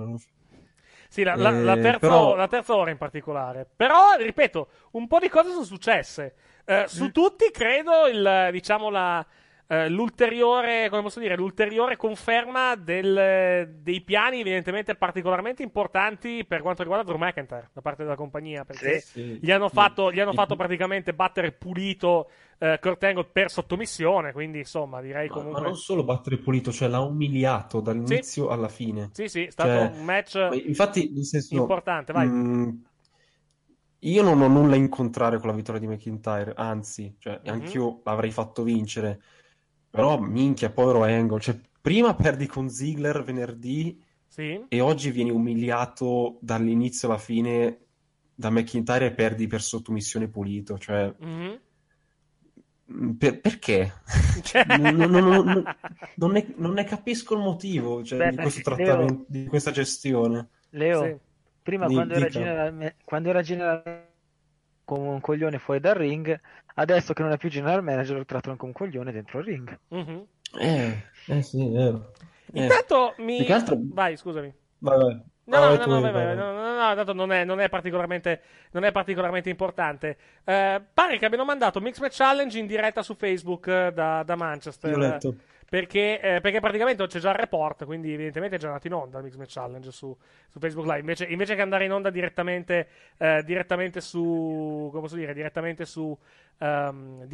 Facebook dopo Raw, l'hanno mandato in onda live direttamente da Manchester. Vabbè, cosa abbastanza curiosa, non che sia, ripeto, fondamentale negli sviluppi della compagnia, però comunque è interessante che l'abbiano fatto in diretta. Stasera sono anche distratto perché ho il film del maestro in onda in questo momento su Espansione TV. Che culo, sta andando in onda questo film che si intitola Un amore morboso, e tra l'altro credo che sia stato girato anche abbastanza di recente, tutto sommato. Sarò particolarmente distratto questa sera. Vi dico solo che in questo film, che probabilmente commenteremo in una di queste sere, c'è un attore che si chiama Joe Carbonara, quindi io sono già follemente innamorato, diciamo, di questo film, a prescindere dalle doti di recitazione, che credo siano, come tutti i film del maestro, abbastanza basse, tutto sommato. Sì. Ma ogni tanto Espansione TV regala queste magie. Sì, sono pienamente d'accordo, totalmente d'accordo. È bello che lo chiamano come i filmissimi, tra l'altro, di Espansione TV. Ah, però. Ecco, figuriamoci di altri. Infatti. Mi ricordo ancora il film completamente blu perché avevano cannato la temperatura. È vero, sì, hai ragione. Hai totalmente ragione. Allora, salutiamo chi è collegato in questo momento su Twitch, twitch.tv/puntodicento. Vi ricordiamo che se avete Amazon Prime potete abbonarvi al canale gratuitamente, senza spese per voi, ma con comunque, con guadagno per noi, più che altro, perché ci aiutate a sostenere i costi del canale. I film strambi io li becco sempre, dice Superfaccia. Sono pienamente d'accordo, assolutamente. Sì, non parleremo di spoiler di SmackDown. Sappiamo già cosa è successo a SmackDown, però non vi diremo spoiler per non condizionarvi per non, diciamo, danneggiarvi la visione, perché comunque SmackDown inizierà tra 2-3 ore, quindi alla fine si troverà tranquillamente poi da vedere live senza andare a cercare gli spoiler. Un paio di cose interessanti anche lì, vi posso dire solo questo per quanto riguarda SmackDown, sì. Tutto senza entrare in dettaglio, però comunque un paio di cosucce interessanti sono effettivamente successe. Stavo leggendo che ci sarà un evento di Impact insieme all'House of Glory nel weekend di WrestleMania, ecco, visto che il giovedì di WrestleMania, visto che comunque giovedì non c'è neanche niente effettivamente, no? Stavo pensando perché Axel sta per venerdì da quest'anno, sì, dalla prossima edizione, quindi effettivamente giovedì c'è un po' di spazio. Sarà al Club Amazura di Giamaica, nel quartiere del Queens, e si chiamerà Culture Clash. Sarà trasmesso in diretta su Twitch. L'ultima volta che Impact trasmise da Weekend di WrestleMania su Twitch vedemmo cose turche fuori dagli eventi, però, quindi sarà particolarmente no, però è giusto, dai, vai. Beh, scusa, epico. Eric, vai, la moglie del dirigente, esatto, bravissimo, esatto. Non era la moglie del dirigente, era una che la batteva al dirigente praticamente. Che poi era Josh Matthews alla fine. Era. Sì, esatto, esattamente. Ricordiamo Rosemary dalla cartomante. Sì, esatto. Il workout di Eli Drake. Sì. E poi vabbè, le meravigliose dirette di Josh Matthews, che erano sempre imperdibili. Allora, stavo guardando chi sta facendo il tryout praticamente della WWE in Germania in questi giorni. Allora c'è Ilya Dragunov, molto interessante. Camille Grignon non la conosco personalmente. Conosco Emil Sitocin, non si devo parlare molto bene. LX Ken, che non conosco, Christopher Rockech, che è uno strongman praticamente, Vesna, ovvero Vesna Busic Chiedo scusa, Mila Schmidt, meglio conosciuta come Edwige Trabouillet, meglio conosciuta come Mila Schmidt, Jurn Simmons, Rafael Gorzielic, qui non conosco, metà non li conosco perché sono, credo, tutti abbastanza in orbita WXW, queste compagnie europee, diciamo, però comunque positivo che ci sia un tryout europeo. Non ci sono italiani, credo, in questo reato, almeno nei nomi che hanno messo su www.com non ci sono atleti italiani, quindi vediamo se poi magari non esce qualcosa durante la settimana. Allora, tornando a Raw di ieri sera, come detto, è stata la notte di Drew McIntyre. innanzitutto. Sì. È stata anche una notte di Baron Corbin, se vogliamo, nel senso che il tema della puntata è stato Braun Strowman che tenta di menare Baron Corbin, non riuscendoci, tra l'altro. È stata anche la notte di Charlie Caruso che ha rovinato i piani di Baron Corbin in più occasioni. Però, vabbè, bellissima vai. La frase di Baron Corbin. Sì. Ogni volta che tu compari, lui compare, vattene. Sì. Porti alquanto male, vattene via, vai. Infatti, quanto irritante Charlie Caruso ieri sera, cioè... A me fa molto ridere l'idea di Braun Strowman che va nel backstage tipo con un telefonino a cercare uno stream di Raw a bassa qualità per cercare di capire dove si trova praticamente Baron Corbin. Strano, tra l'altro, che pare sia infortunato, stando all'ultimo Observer, pare che abbia due ginocchia abbastanza mignotte, quindi non è un periodo positivo per la WWE in generale, per gli infortuni tra Roman Reigns e anche altre situazioni. Va bene, ma abbiamo iniziato a costruire il top face per sostituirlo. Che sarebbe di grazia a chi è? Chiaramente il Drifter. Sarebbe mica quello stronzo del Drifter, ma assolutamente no. Chiaramente il Drifter, che da face adesso ha un mondo davanti. Certo, cioè. Sì. Ma Giova un mondo di merda, però vabbè, sì, esatto. Sì. Vabbè, ma che c'entra anche un lottatore altrettanto tifato come Steve Austin a un certo punto faceva match di un certo livello mediocre. Assolutamente no. Cioè, stiamo lì e poi... Allora, abbiamo il face e abbiamo l'Hill, perché Lashley è pronto. Cioè, non... Scusa, cosa hai detto, Giova? Allora, io al tour inizierò a gridare Lashley anche qua ovviamente quando Lashley non c'è, anzi solo quando Lashley non c'è. Sì. Se ti buttano fuori sai che godo per le prossime 4 ore, probabilmente, per le successive 4 ore, anzi. Ma perché dovrebbero buttarmi fuori? Cioè, perché a prescindere perché sei tu, tanto per cominciare. In secondo luogo perché rompi le scatole alla gente, che è un motivo molto plausibile, tra l'altro, per buttare fuori. Ma allora, come dire, un'orda di bambini, ora il problema sono io. Sì, cioè, non vorrei... assolutamente sì. Ma a prescindere. Cioè. Ma tra l'altro qualcuno me le spiega. Qualcuno le pose di Lashley. Sì. Me ne spiega. Ma quale cosa c'è da spiegare? Ha mostrato il culo, cosa doveva? E non ho capito, Vabbè, niente, ha mostrato il culo. Esatto, doveva solo mostrare il culo al pubblico, cioè non è che c'era molto da aggiungere alla fine. No, scusate ragazzi, è evidentemente la posa del Capitano Ginyu. Sì, beh, insomma, mica tanto. No, me la ricordavo diversa. Anch'io me la ricordavo molto diversa. Voi andate avanti nella trasmissione e io continuo solo a dire Lashley. No, ti butto fuori tra 30 secondi se lo fai, te lo dico subito. Scusami, perché Lio lo può fare durante l'incontro? Ma Lio è pagato per farlo, tu no, tanto per cominciare. Quindi smettila subito.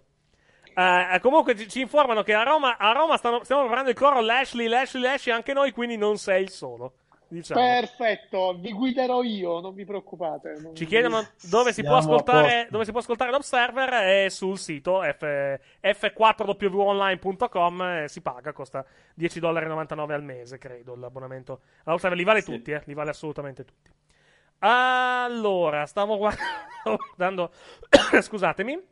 Mi sa che pusheranno di brutto Elias. Beh, per esclusione, sì, ovviamente lo pusheranno di brutto. Il problema è, diciamo, la qualità del lottato per quanto riguarda Elias. Mi sembra che sia alquanto problematica la situazione da quel punto. Calma, ma con un carisma del genere, che cosa avete conti il lottato? Ma guarda, Giova, ti avrei dato ragione.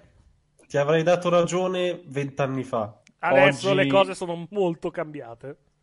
Sì. Cioè, il pubblico può tifarti quanto vuoi, però se poi sul ring fai cagare, questo sostegno non si conferma. Nel momento in cui vedono che sul ring sei una chiavica, ti mollano sostanzialmente. Parliamo di altre cose prima, poi torniamo sul discorso McIntyre, che comunque credo sia particolarmente importante. Correggimi se sbaglio. Se non sbaglio, McIntyre non ha mai perso da quando è andato, da quando era non è stato mai schienato. Mai schienato né sottomesso, credo, nel main roster. Quindi il discorso è chiaro che comunque adesso con l'assenza di Roman Reigns sono saltati i piani, nel senso che comunque sono stati gli schemi anche, c'è da creare delle nuove stelle e da farlo anche abbastanza presto. Però il discorso di McIntyre è che comunque secondo me l'avrebbero comunque pushato, perché comunque lo stavano già facendo, nel senso che comunque lo stavano evidentemente proteggendo a livello anche di risultati. Diciamo che il match di ieri cementifica ulteriormente la sua situazione, secondo me. Però vorrei parlare di un'altra cosa, vorrei approfittare della presenza anche, anche di Giovanni alla fin fine, che secondo me è particolarmente sensibile a queste cose, per aprire, il temporale non era quello, volevo mettere... No, anche perché c'è già il temporale qui fuori. Volevo mettere questa notizia, questa musica triste per parlare, di questo abominevole atto da parte della Riot Squad fatto agli occhiali di Lashley. Basta. Allora tu vuoi parlare degli occhiali, a questo punto tanto vale fare così, sai che non abbiamo torto. Allora, premettendo che da un lato la cosa da un lato mi fa ovviamente ridere, perché comunque l'angolo in sé a me personalmente, che sono smaliziato, fa abbastanza ridere. Dall'altro lato però devo ammettere una cosa: la Riot Squad fino a questo momento, per chi guarda South Park, e credo che Leo coglierà probabilmente la metafora che sto per dire, era un po' Butters quando la prima volta che diventa il Professor Chaos, cioè praticamente la Riot Squad seminava il caos nel backstage. Cosa faceva? Buttava per terra le matite, tirava la senape e il ketchup sulle porte, cioè cose veramente Nasty Boys del 2018, di pochissimo conto alla fin fine. È un po' come, ripeto, come Butters la prima volta che cerca di creare il caos a scuola, cioè tipo cambia le chiavi del bagno, mette le matite in ordine diverso. È una cosa anche abbastanza ridicola. Per la prima volta la Riot Squad ha fatto un atto veramente stronzo, se vogliamo utilizzare questo termine. Da un lato non riesco a essere, non riesco ad ammirare la cosa, tutto sommato. Vai. Li mettiamo insieme noi i €3 per pagare gli occhiali di Natalia. Sì, vabbè, perché ovviamente non sono... però è il valore inestimabile degli occhiali del padre, che non c'è più, Credo che sia... Sì. Ovviamente non sono quelli del padre, però quantomeno dal punto di vista simbolico, quantomeno l'atto Lashley, è disgustoso. Basta! Dicevo che l'atto è abbastanza disgustoso, se vogliamo, in storyline. Vediamo cosa porta nelle prossime settimane. Anche la storyline è abbastanza disgustosa. Noi sbagliati fa abbastanza ridere. Dall'altro lato, però, quantomeno, finalmente gli hanno fatto fare una cosa stronza queste tre, quindi, mi prendo, mi guardo il bicchiere leggermente mezzo pieno, se vogliamo, da questa. A proposito, poi perderanno, 30 vai. Secondi per un messaggio per il sociale. Sì, intanto continuo a guardare Fine Maestro, vai pure. Allora, dedicato a tutti quelli che mi hanno scritto: tu adesso che Roman Reigns si è ammalato dici di volerti fare per tu. Scusami, a prescindere dal fatto che abbiano assolutamente ragione, ma andiamo avanti. Ma volete fare pace col cervello nel capire una situazione, un angolo e una storyline con una triste, purtroppo, situazione reale? Non è colpa nostra se tu hai augurato l'infortunio a Roman Reigns e poi è venuto fuori questa cosa. Vai, ma smettila. Vuoi che facciamo vedere il messaggio? Va che ce l'ho, il messaggio che hai mandato su WhatsApp, Vuoi che lo facciamo vedere in onda? Ma la smetti. Ce l'abbiamo, Ma la smetti, sai la differenza. Ma veramente c'è gente, Allora, io pensavo, devo dire la verità, che la parte più divertente del web fossero o i commenti ai post dell'Unicef o quelli alla pagina di Salvini che commenta la fine della relazione con quale pagina di Salvini? Perché ce ne sono diverse anche abbastanza ironiche nei confronti di Salvini. Lì sì che dovevi mettere la musica triste, cavolo. Non mi è sconvolto come notizia. Aspetta, no, non me ne frega assolutamente nulla. Tra l'altro perché tu non sei sensibile, quella è la verità. No, tra l'altro oggi su come si chiama? Hanno creato un evento oggi su Facebook. Aspetta che lo vado a riprendere, che riguarda Salvini. praticamente c'era tipo Festival dei Becchi con ospite Salvini, era una cosa cosa simile, non ricordo dove lo organizzano ogni anno questa cosa, però c'era questo evento, se vogliamo, abbastanza goliardico, diciamo, nei confronti. Comunque Giovanni... No, poi a proposito, sì. No, volevo tornare ai temi delle grandi storie, perché voi sì, McIntyre, però questa puntata di noi abbiamo visto delle grandissime storyline, per esempio un inedito totale, un turno di Nia Jax, una cosa, cioè, porca troia, nel silenzio più totale. Sì. Vabbè, il silenzio più totale è anche dovuto al fatto che il turn è avvenuto con Tamina, con tutto il rispetto per Tamina. Ma io, Eric, già ieri quando la settimana scorsa, diciamo, la puzza la sentivo del fatto del turn di Nia Jax. L'avevo anche detto, tra l'altro, che secondo me stava per tornare Nia Jax. Non pensavo che cadesse così. Sì, no, ma prima che andasse contro Ronda anch'io mi aspettavo che tornasse. Sì. Adesso abbiamo questa alleanza con Tamina, diciamo. Che culo. Dov'è che era stasera il roster di Raw? Che vado a cercare i risultati dello show, così almeno poi, scusate, vediamo di che morte dobbiamo morire a Bologna. Vai. Volevo finire, perché abbiamo visto delle grandi storyline inedite. Per esempio, vogliamo parlare, finalmente hanno cercato di coinvolgere nelle storyline Alexa Bliss. Certo, finalmente, non era stata coinvolta abbastanza. No, chiedo scusa, ti devo correggere, Corporate Alexa ormai. Lei è Corporate Alexa, come abbiamo visto ieri sera, in giacca in tenuta da ufficio, mettiamola così. Sì, scoprendo l'addome, però è in tenuta d'ufficio. Vai avanti. Da non confondere con l'assistente vocale di Amazon, anche perché in questo momento sono inutili più o meno allo stesso modo, ecco. Vabbè, questo è un problema tuo. Se tu hai le robe in casa che non sono compatibili con Alexa, quello è anche un problema tuo. Non è che non sono compatibili, è che Alexa ha fatto la prova, capisce 1/10 di quello che capisce Google Home. Vabbè, se parli anche in napoletano, lo credo anche che Alexa abbia problemi a capire. Non vedo perché Google debba capirmi. Google mi pare che sia di Mountain View, non del Vesuvio. Vabbè. Allora, stavo cercando i risultati. I risultati della WWE da Leeds, che sono quelli del roster di Raw. Vediamo se riesco a trovarli, così almeno vediamo se magari hanno cambiato qualcosa nella card. Ho visto dei match che, credetemi, c'è. Ma non vedi l'ora di sabato, Giova? Perché stiamo a cercare i WrestleMania Travel Package quando la WWE in casa nostra ci propone una card ampiamente superiore? Insomma, sì. Diciamo così. Ma tu pigli veramente i risultati pigli veramente il travel package per andare a vedere WrestleMania prossima a New York? Il problema è che se non trovo 4 persone costano uno sproposito. Sì, veramente costano. Sì, ma più che altro perché sono anche 4-5 notti probabilmente, quindi... Sì, ma il discorso è, cioè, per esempio il bronze... Sì. Allora, costa $1.300 se vai in 4. A parte che il bronzo credo che sia già esaurito, se è l'ultimo. Ma per dire, sì, costa $1.300 se vai in 4. Sì. Costa $3.000 se vai da solo. Sì. E la Madonna. Hai capito? Cioè, se vai in 2 costa, mi pare, $2.300. Mm-hmm. I cazzi, cioè, è troppa la differenza. Peraltro, in una città, onestamente, come New York, dove... diciamo 2 o 3 sistemazioni alberghiere le trovi, ecco. Mm-hmm. Sì. Allora, a Leeds hanno fatto Nikki Bella contro Natalia, se vogliamo, se è quello che ci tocca anche in Italia, probabilmente. Vi prego, io a Roma sono in prima fila, secondo voi quando entra Natalia mi posso mettere degli occhiali da sola? No, dai, sei veramente una merda. Mi sta venendo questa idea malvagia. Oh, hanno fatto Zack Ryder contro Kurt Hawkins a Leeds. Questo mi sa che questo ce lo becchiamo in Italia, temo, sai. Te ne fai di AJ Styles contro Daniel Bryan? Cioè, che ne fai? Allora, hanno fatto Bobby Roode e Chad Gable contro gli Authors of Pain, credo. Va bene. C'era il B-Team, Seth Rollins contro Dean Ambrose, l'hanno fatto alla fine.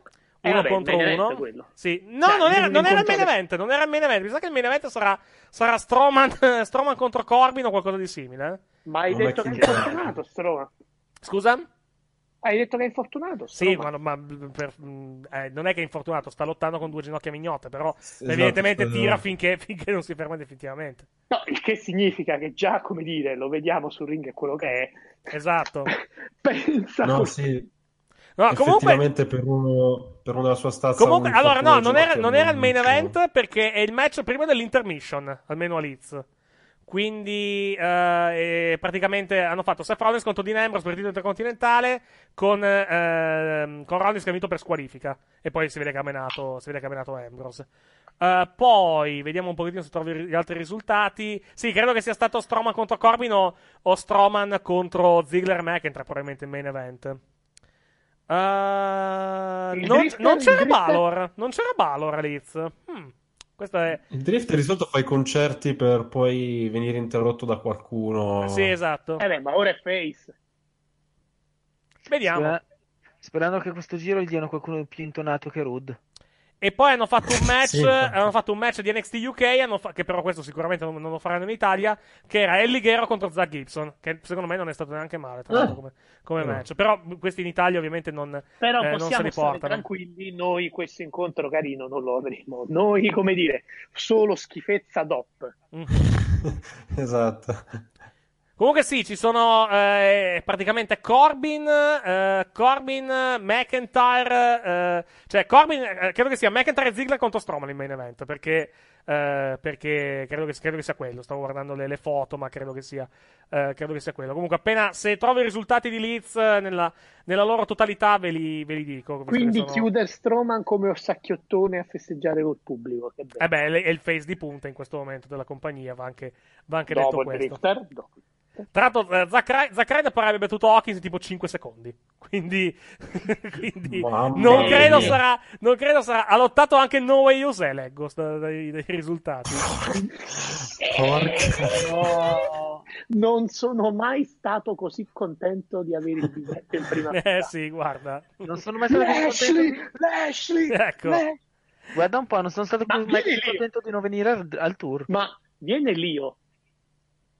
Teoricamente sì. Leonardo, sì, fa da manager, quindi penso io mi metto vicino a lui a urlare Lashley non... Sì, credo che se ti dà una microfonata sul cranio fa solo bene, fa assolutamente bene. Dici che lo faccia proprio col microfono? Sì. No, col microfono quello della WWE naturalmente, non quello, quello da cuffia. Lo faccia col microfono, non solo a voce, anche sì, beh, certo, penso che lo faccia tranquillamente. E allora fantastico, lo voglio fare anch'io, cioè. Sì. No, sai che se becchiamo in qualche modo Lio Rush, anzi glielo dico via Twitter, guarda, gli mando un messaggio. Allora, se c'è un calvo che con un lieve accento napoletano a bordo ring che ti urla Lashley, ti autorizziamo a infilargli, diciamo, il microfono là dove non batte il sole.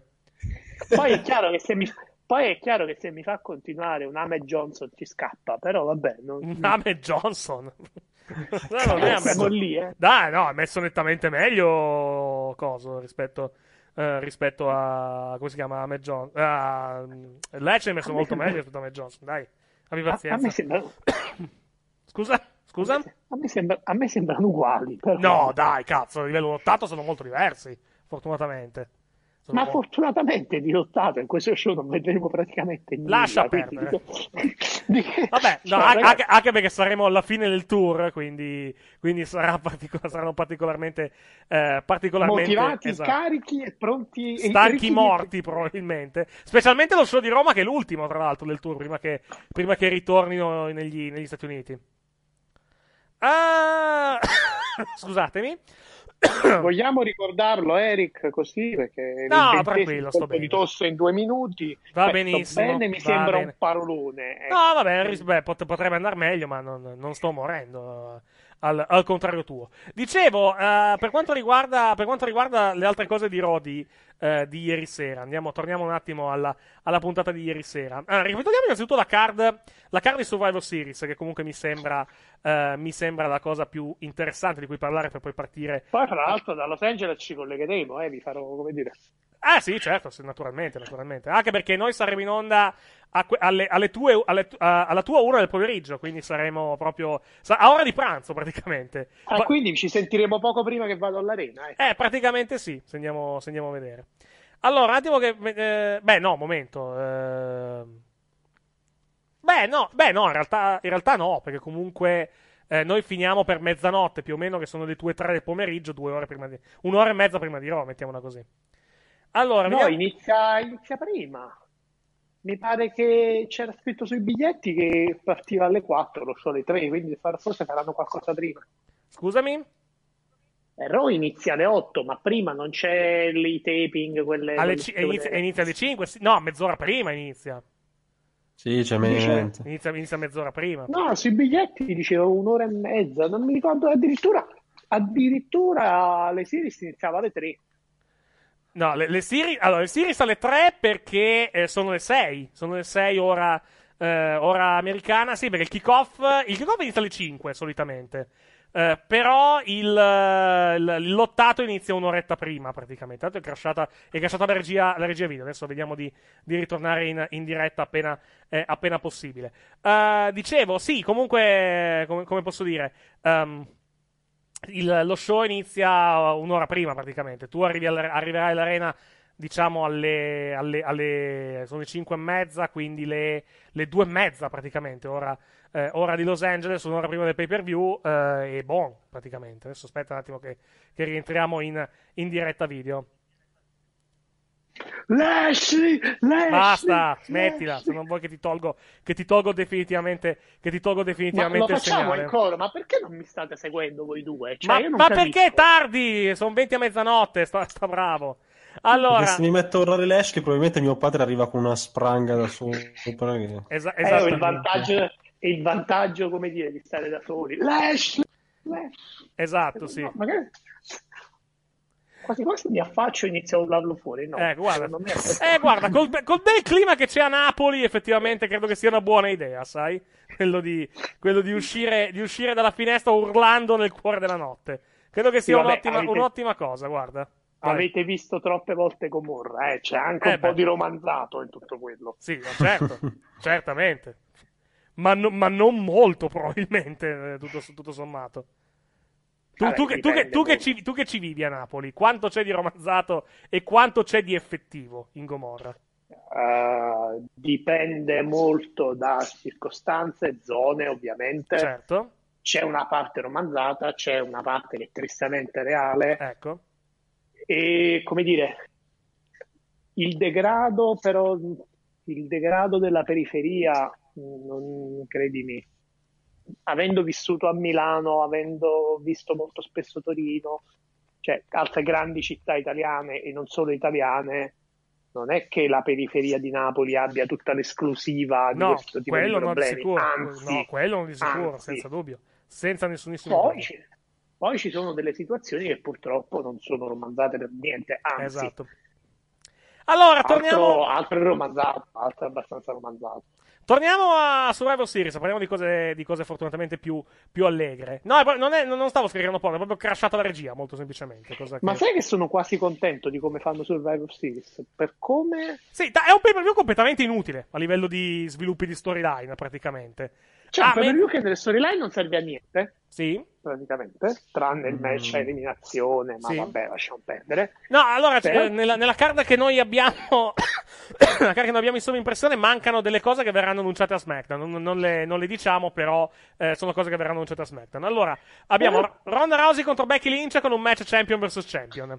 Poi abbiamo Dolph Ziggler, Drew McIntyre, Braun Strowman, Kurt Angle e un membro che deve essere ancora rivelato contro il team SmackDown, che potrebbe essere già annunciato questa notte a livello di partecipanti, anche perché comunque mancano due show, uno Raw e uno SmackDown per il Survivor Series, quindi prima di annuncio meglio è. Seth Rollins contro Shinsuke Nakamura in un match champion vs champion. Il team Raw femminile capitanato da Alexa Bliss, che però non lotta, contro il team di SmackDown, che sappiamo essere composto al momento da Charlotte Flair e altre 4 persone. Charlotte Flair farà parte del team di SmackDown, ma bisogna vedere se sarà la capitana o meno di questo match. E poi Brock Lesnar contro AJ Styles nel rematch dell'incontro dello scorso dello scorso anno.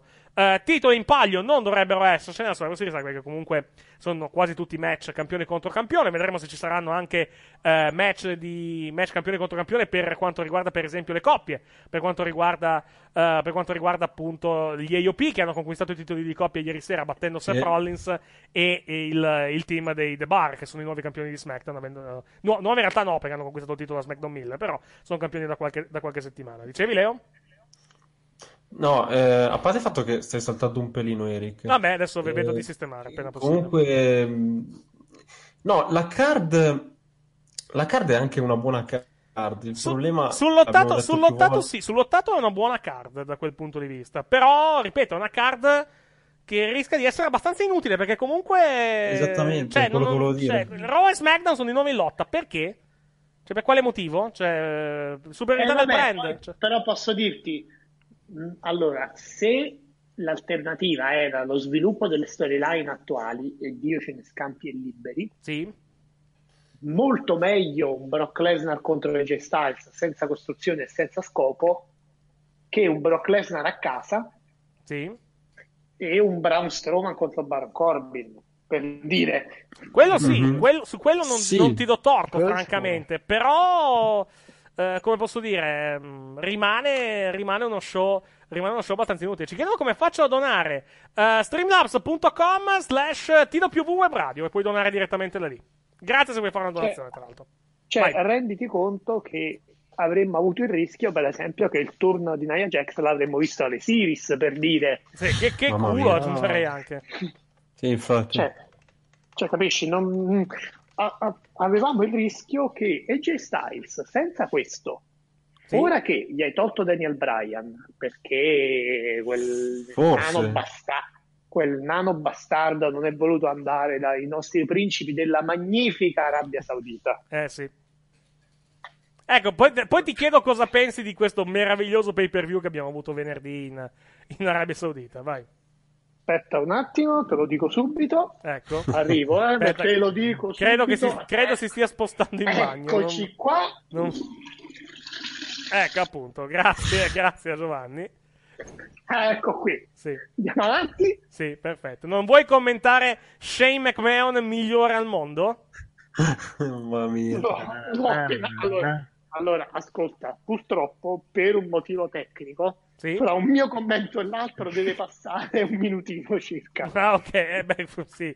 Diciamo, hai il bagno lento, diciamo, mettiamola così. Deve riempirsi la vaschetta, esatto. Per la teoria dei vasi comunicanti deve riempirsi la vaschetta. Va bene, andiamo avanti. Esattamente. Che è meglio, grazie. No, allora, dicevo, tolto Daniel Bryan, e nulla di strano che Vince possa anche punirlo. Sì. Perché non è John Cena, sì. Detto questo, cioè, che facevi fare a AJ Styles? Tenuto conto che hai ottima domanda. 2 settimane per fare la costruzione di che? Cioè, ma questo tanto per dire i due casi dei due campioni. Uno non l'avremmo proprio visto, sì. Forse. L'altro non sapevi neanche che fargli fare, qualsiasi idea ti veniva in mente dovevi svilupparlo in 2 settimane. Mm-hmm. Sì, no, sì. È un ragionamento che fila. Poi più vado avanti. Vai, perché c'è un altro elemento ancora, che è quello femminile. Qualsiasi avversario trovavi alla Rousey, e vi prego, basta Nikki Bella. No, Nikki Bella pare abbia finito. Basta quella cagna di Nikki Bella che non meritava assolutamente il main event di Evolution. Dai, ti prego, è una bestemmia. Ma non cioè, è chiaro che il main event lo devi dare alla Rousey, però mamma mia, ragazzi, tu sai come vedono Nikki Bella nella compagnia dal punto di vista. Lo so. Detto questo, però, sì, qualsiasi avversario a Raw trovare a Ronda Rousey in questo momento non era, ma neanche lontanamente, paragonabile a un match che può venire fuori con Becky, dove peraltro c'è il problema che non, come dire, è difficile farlo finire. È chiaro, la Rousey non credo, io credo che Becky in questo momento perderà, però perderà. come dire, tutte cioè, non lo so, perderà quasi, quasi al 90%, anche non finire, fra virgolette. No, penso che perda. Lo so, cioè, è sicuramente più interessante di qualsiasi altra cosa avessi proposto con la Rousey. Sì, sono d'accordo. In teoria, secondo me, tanto per cambiare, lo stesso discorso fatto con Styles. Becky finisce ora una faida, che ne fai fare? Devi trovare un avversario in 15 giorni. Carmella? Porco Giuda, no. Oh, no.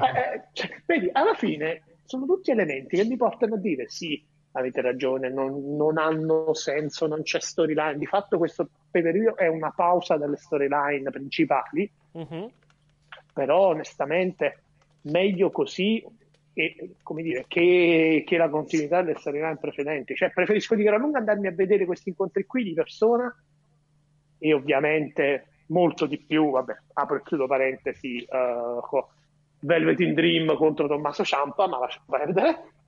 Sì, assolutamente. E i War Games anche, ovviamente. Intanto... E anche il... Vai, scusa, vai, continua. E posso dire anche... Vai, vai, anche... Leo. No, vai. Anche il debutto di Riddle con Ono può essere un grandissimo match, eh? Sì, lasciano il tempo. Sì. Intanto ho scoperto un sito meraviglioso da cui farò acquisti probabilmente abbastanza presto. C'è qualcuno fissato con la nota del giudizio come me, per esempio? Non credo. Comunque, scusa, Eric? La nota del giudizio è presente? Sì, l'ho visto. C'è il sito purgeshoppingchannel.com dove puoi ordinare praticamente dei gadget dedicati alla nota del giudizio, tipo la maglietta dei nuovi padri fondatori d'America, il cappello con scritto Born to Purge, per esempio. Poi c'è l'energy drink che si chiama Purge, la candela d'energia... non è una cosa bella. No, esatto, il titolo no. Poi c'è la candela d'emergenza che dura 12 ore, per esempio, esattamente come la durata dello sfogo. È carino, ci sono un po' di robe da comprare. Adesso appena ho 2 soldini, magari un po' di soldini me li gioco anche. Cioè, me li spendo anche più che altro. Sono le e-card dedicate allo sfogo, che non so quanto possono essere gradite. E tra l'altro, in una notte in cui tra l'altro gli americani votano, fammi mettere... Eric? Mi sentite? È andato. Un attimo, che adesso sistemiamo un attimo il collegamento, Un secondo solo che riprendiamo il collegamento con gli altri. Un attimo di pazienza che riprendiamo il tutto. C'è qualche piccolo problemino di collegamento alla fine. Allora vediamo se riusciamo ad andare magari sul canale audio, così almeno, o se è semplicemente un problema di Discord. No, mi sa che è proprio un problema di Discord, allora faccio prima a riavviarlo. Qualche secondo di pazienza che riprendiamo il collegamento audio con gli altri, così almeno arriviamo anche alla fine del programma. Eccoci qua, proviamo a rilanciare Discord, a vedere se riusciamo a riprendere il collegamento. Fatemi controllare se la diretta è ancora attiva. Sì, è ancora attiva in questo momento, quindi da quel punto di vista siamo abbastanza a posto. Ci dicono che grazie del cielo ho saltato Pie Pari Crown Jewel, Becky se ne va a perdere per count out, no contest, non lo so, secondo me invece Becky Lynch va a perdere direttamente con Ronda Rousey in quel di Survivor Series, perché comunque la stanno... ovviamente Ronda Rousey è comunque la loro donna di punta, quindi non penso che ci saranno altri risultati al di fuori della vittoria di Becky, però magari sbaglio io. Contro il genere, l'unico che mi viene in mente come prossimo sfidante è Randy Orton, e vediamo se effettivamente sarà così. Stavo guardando se c'erano altri messaggi, vediamo un pochettino. Becky non la fanno perdere o vincere pulito se sono furbi, ripeto, quelle no conto è sicura tra Naya e Tamina, ma possono anche arrivare dopo Naya e Tamina e comunque Ronda Rousey vincere al termine di una battaglia. Non penso la facciano perdere, anche Ipersport, ma non penso la facciano perdere Ronda Rousey. Sbaglierò, ma lo sapremo tra 10 giorni. Sapremo tra 12 giorni quando ci sarà l'appuntamento con Survivor Series. Purtroppo ho problemi con Discord questa sera a livello di collegamento, quindi purtroppo non riusciamo a riprendere gli altri. Vediamo se c'è qualche problemino. Magari c'è qualche problemino di server, magari può essere quello il problema che mi impedisce in questo momento di essere di essere con gli altri, però in realtà il collegamento con gli altri non viene fatto tramite server, quindi evidentemente non c'è altro. Vabbè, purtroppo ci tocca aspettare che si risolva questa situazione con Discord, purtroppo, perché in questo momento non ci sono altre persone. Vediamo intanto se riesco ad aprire almeno i messaggi tramite WhatsApp, che quelli penso non abbiano problemi dal punto di vista della ricezione e dell'accesso. Fatemi solo aprire WhatsApp dal tablet attraverso l'app qui di Windows, e vediamo se riusciamo a prendere i messaggi qui in onda. Ne approfitto anche per ricordarvi i prossimi appuntamenti con il wrestling, già che ci siamo, che sono tra domenica e lunedì con Wrestling Café, e martedì prossimo credo tranquillamente alle 22 con il post Monday Night Raw. Fatemi solo controllare se c'è il calcio la prossima settimana, ma credo di no, quindi dovremo essere regolarmente in onda martedì alle 22 con il post Monday Night Raw. Vediamo un po' se arrivano messaggi. No, non ci sono messaggi, stranamente, per questa sera. Allora, andiamo a riprendere le altre cose che sono successe nella puntata di Raw di ieri sera, anche se bene o male cose che sono successe, ma non poi così tante a livello diciamo numerico di cui parlare. Abbiamo detto del turn di Nia Jax su Ember Moon, abbiamo detto del no contest tra Natalia, Sasha Banks e Bailey contro Liv Morgan, Ruby Riott e Sarah Logan. Jinder Mahal ha perso contro Apollo Crews. L'anno scorso di questi tempi Jinder Mahal era campione addirittura in quel di SmackDown durante il tour inglese. L'ho perso tra l'altro proprio con AJ Styles nel tour inglese, e quest'anno le cose sono per lui molto diverse. La situazione è cambiato il roster innanzitutto, ma è cambiata anche la sua posizione nel ranking interno della compagnia. Le cose sono molto cambiate in peggio sicuramente. Akamere e Sara hanno vinto i titoli di coppia. Ecco, questo non abbiamo parlato in dettaglio, anche se in realtà non c'è molto da dire. Rollins ha lottato da solo praticamente contro Akamere e Sara, contro gli Otosop, contro gli EOP, per difendere le proprie cinture, le cinture di coppia, che in teoria sono detenute da Rollins e Ambrose. Rollins è però presentato con entrambi i titoli di coppia, e senza Ambrose, che però è arrivato poi alla fine per malmenare Rollins. Ha chiesto praticamente Ambrose se volesse sapere Rollins perché lo avesse attaccato qualche settimana fa. Ambrose gli ha chiesto effettivamente perché, ma Ambrose gli ha risposto semplicemente con un dirty deeds, quindi rimane ancora il mistero. La cosa che fa anche abbastanza ridere il fatto che la stessa Renee Young non sappia nulla di questa faccenda, visto che praticamente lei ha detto al commento che in casa praticamente lui non ne parla praticamente Ambrose praticamente con lei non ne parla. Nulla. Stavo guardando altre cose, vediamo un pochettino. Dolph Ziggler contro Elias, abbiamo detto, ha vinto Elias con il Drift Away, vittoria pulita da parte del Drifter, e niente, continua il push di Elias come face. D'altra parte c'è bisogno di puntare. No, persona per la quale il push invece sembra essersi interrotto, direi Finn Balor, che ieri ha perso praticamente quasi pulito, se vogliamo. C'è stata una minima interferenza da parte di Lio Rush, che si è intromesso, però alla fine praticamente Lashley ha preso Balor, l'ha malmenato, l'ha portato sul ring e l'ha finito poi col Dominator. Quindi Lashley batte Finn Balor. Vediamo se poi la cosa verrà portata avanti. Tra l'altro Balor sembra indirizzato verso un'altra faida contro Drew McIntyre. Drew McIntyre in rampa di lancio, Finn Balor no. Non so quanto possa essere positiva la situazione per il lottatore irlandese. E poi in main event abbiamo detto Drew McIntyre, che ha vinto abbastanza nettamente anche nei confronti di Kurt Angle, in modo netto, tra l'altro sottomettendolo con la ankle lock, cosa abbastanza singolare. Non è la prima volta che ciò succede, perché anche a Impact, credo fosse tra l'altro uno degli ultimi match di Angle nella compagnia, che adesso è diventata canadese, lo stesso McIntyre aveva sottomesso aveva vinto questa sottomissione proprio contro l'ex medaglia d'oro olimpica.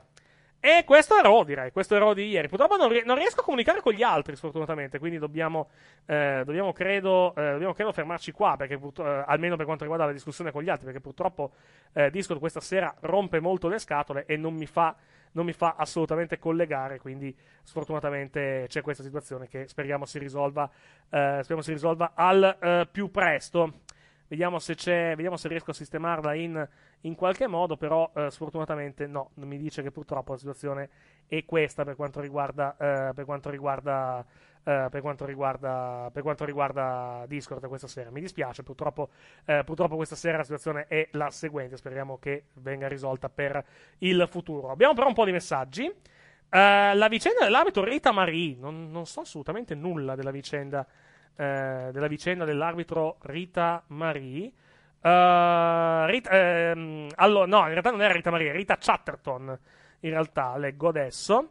Praticamente era... No, Rita Marie o Rita Chatterton, non lo so, ci sono tutte e due praticamente come nomi. Comunque, Rita Chatterton è stato il primo arbitro donna. Allora, era Rita Chatterton, che però il nome d'arte era Rita Marie. Quindi, ecco, trovo adesso altre testimonianze. Praticamente ha accusato Vince McMahon di stupro a metà degli anni 90, o comunque negli anni 90 praticamente, inizio degli anni 90 al massimo, e ci fu una causa e praticamente non credo finì particolarmente bene per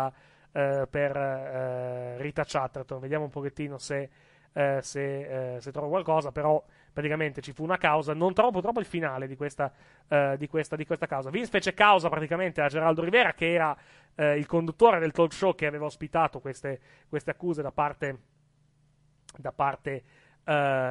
della Chatterton, e praticamente stavo leggendo se trovo altre notizie, però non trovo sfortunatamente il risultato praticamente di questa causa, sfortunatamente. Non so se è finita positivamente o meno per la compagnia. Non credo sia finita in modo particolarmente positiva per Rita Marie, per questo abito. Però mi informo e eventualmente vi dico. Però praticamente non trovo altro in questo momento, devo cercarlo. È una cosa che non sapevo, francamente, quindi non so aiutarvi dal punto di vista della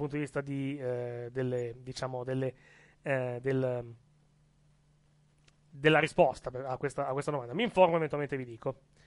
Non so perché, ma ho abbastanza hype per questo match, tant'è che gli ho dedicato il mio wallpaper. La sensazione è che Nakamura ne esca vincitore, match tra Nakamura e Rollins. Avete anche voi le stesse sensazioni?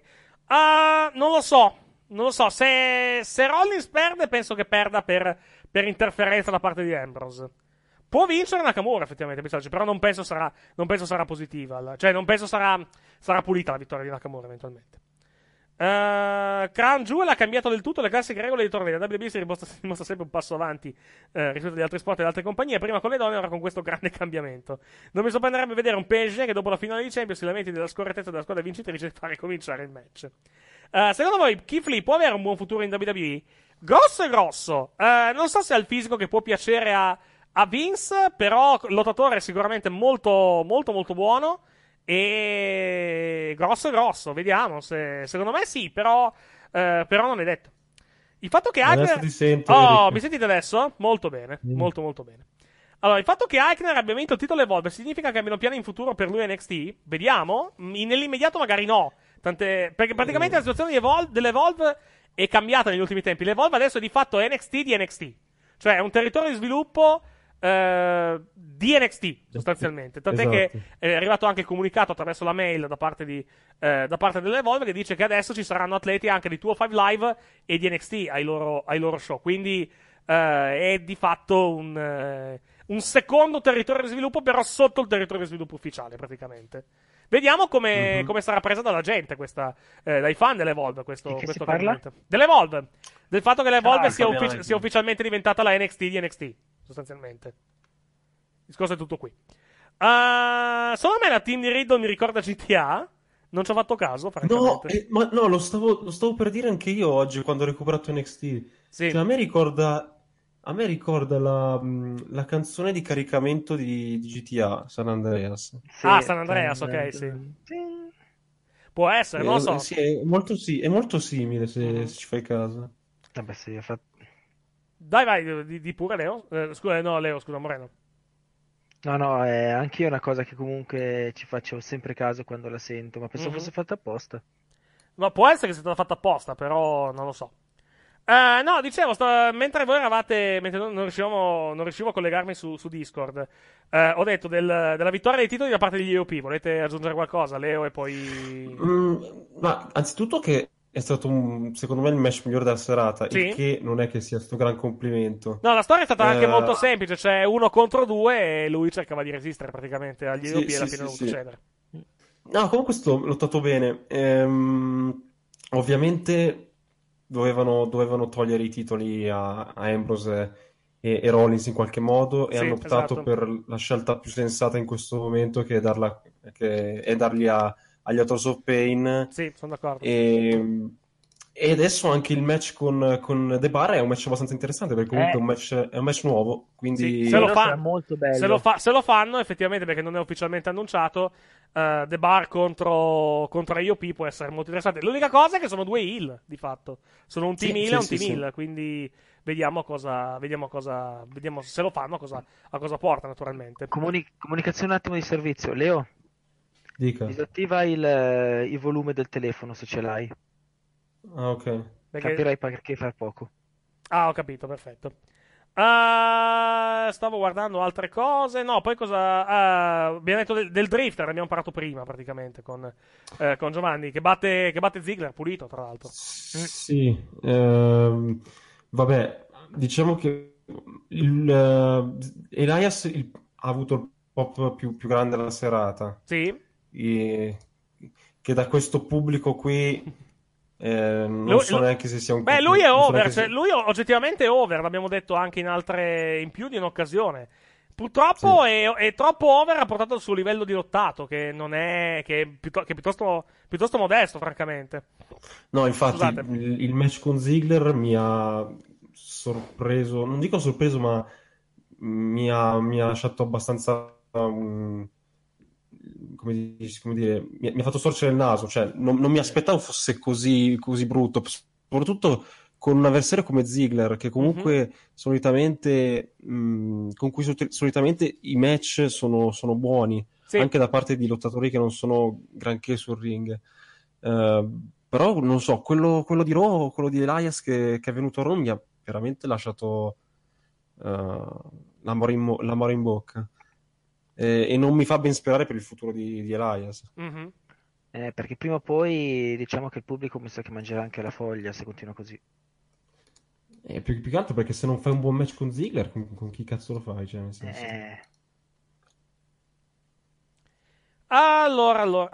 Allora, vediamo un po'.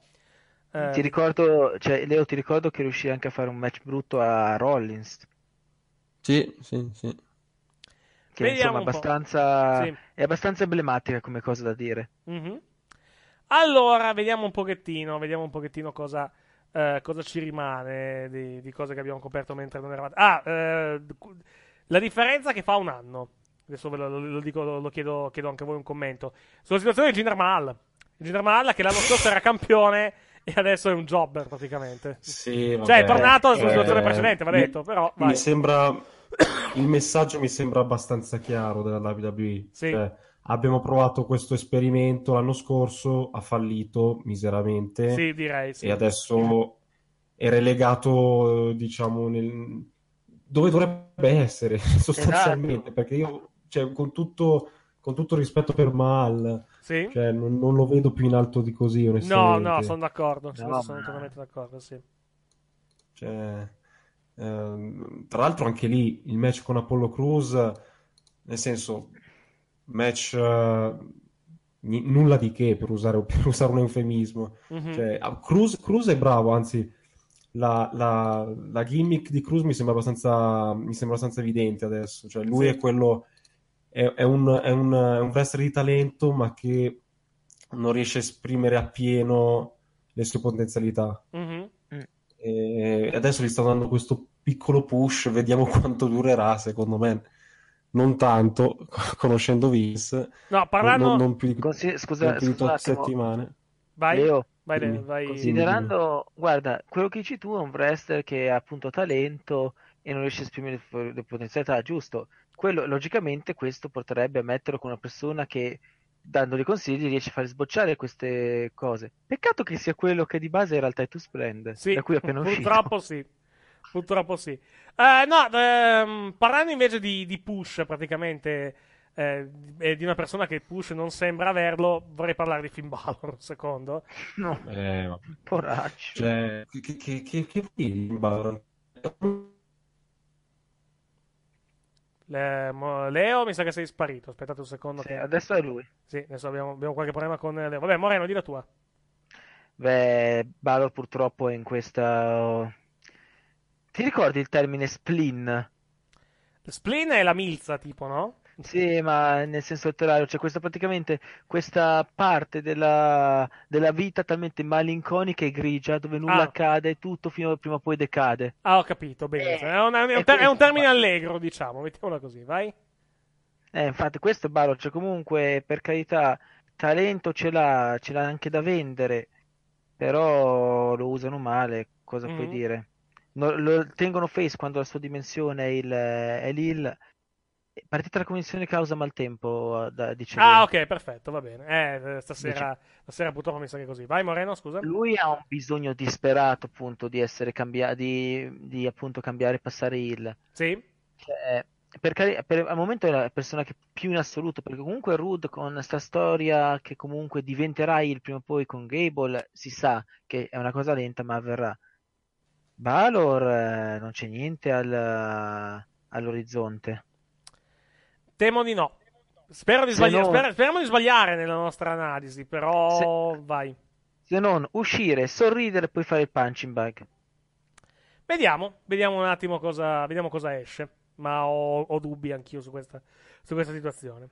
È un peccato perché comunque lui è come si cioè guarda le cose che fanno con Rollins, potrebbero farle anche con lui, eppure. Mm-hmm. E niente, non ho altro da aggiungere, francamente, a quello che è stato appena detto. Per quanto riguarda altre cose, abbiamo coperto tutto, credo, per quanto riguarda la puntata di Raw di ieri sera. Momento più basso raggiunto quando entrava con la fin di Bailey. Perché non mandano Balor a SmackDown? Ci vorrebbe così poco. Evidentemente lo vogliono tenere lì a Raw.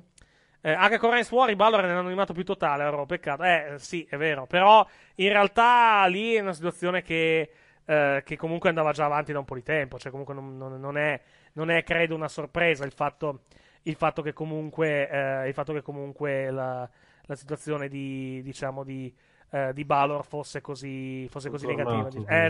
Eccoti qua, Leo, t'abbiamo ripreso. Sì. No, mi è partita un attimo la connessione perché qui sta venendo giù lì. C'è maltempo, purtroppo un po'. Vai, Leo, un po' in tutto il nord, vai pure tranquillo, vai.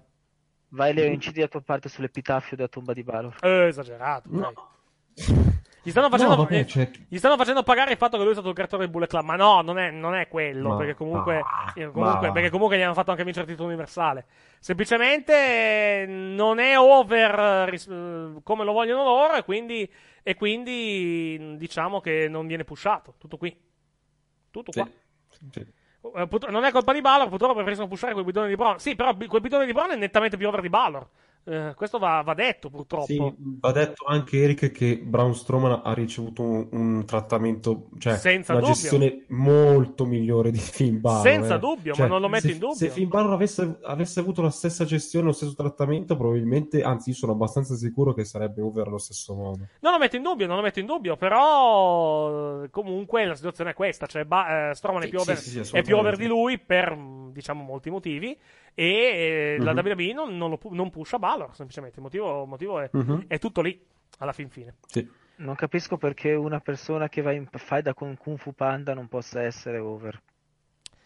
Allora, Caron Giulio si è capito che i soldi possono far tornare chi col wrestling aveva chiuso. Se offrissero dei bei soldoni sia alla WWE che a Punk, quanto sarebbe possibile il suo ritorno? Il caso di Punk è diverso, ragazzi.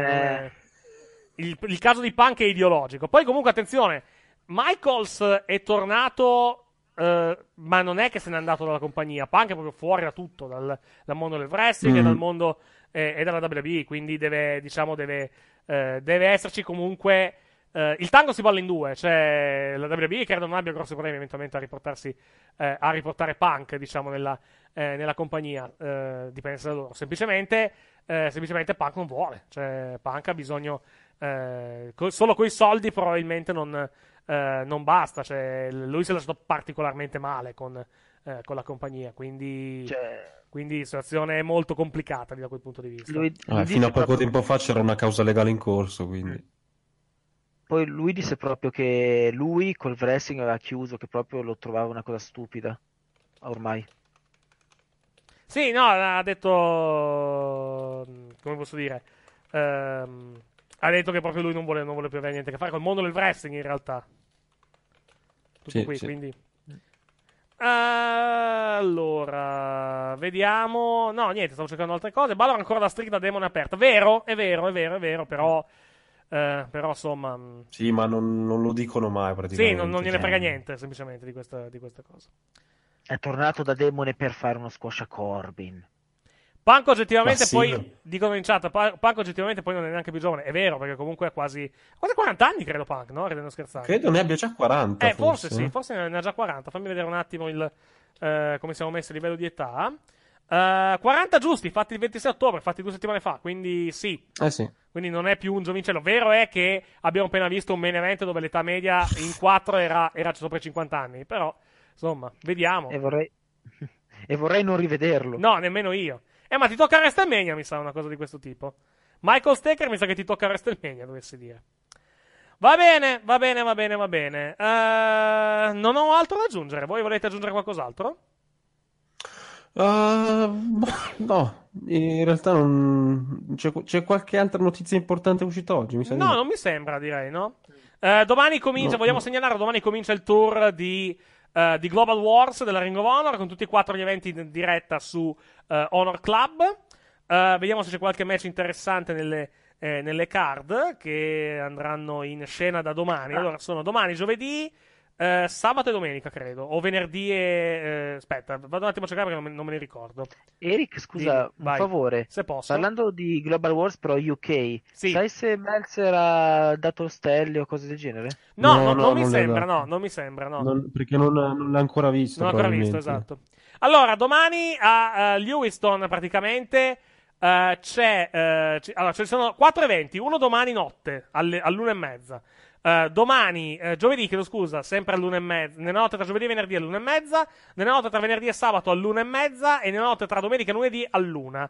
Per quanto riguarda gli eventi, stavo cercando le card per trovare praticamente i match in programma in questa card. Se fate l'abbonamento Honor Club, anche quello mensile da $9,99, praticamente avete accesso a tutte e 4 le dirette per quanto riguarda i 4 eventi di Honor Club, a cominciare da quello di domani. Allora, in quello di domani la card no, non dicono i match, semplicemente dicono che appaiono Jay Lethal, Cody e i Bucks, gli SCU, Jeff Cobb, Sumi Sakai, Dalton Castle e i Boys, Briscoes, Adam Page, Christopher Daniels, Flip Gordon, Silas Young, Chris Sabin, Shane Taylor, Los Ingobernables de Japón al gran completo e Kushida. Praticamente si portano dietro Los Ingobernables de Japón e Kushida per questo tour. Fatemi vedere un attimo. Più i Bucks. Non credo ci sia Kenny Omega, però.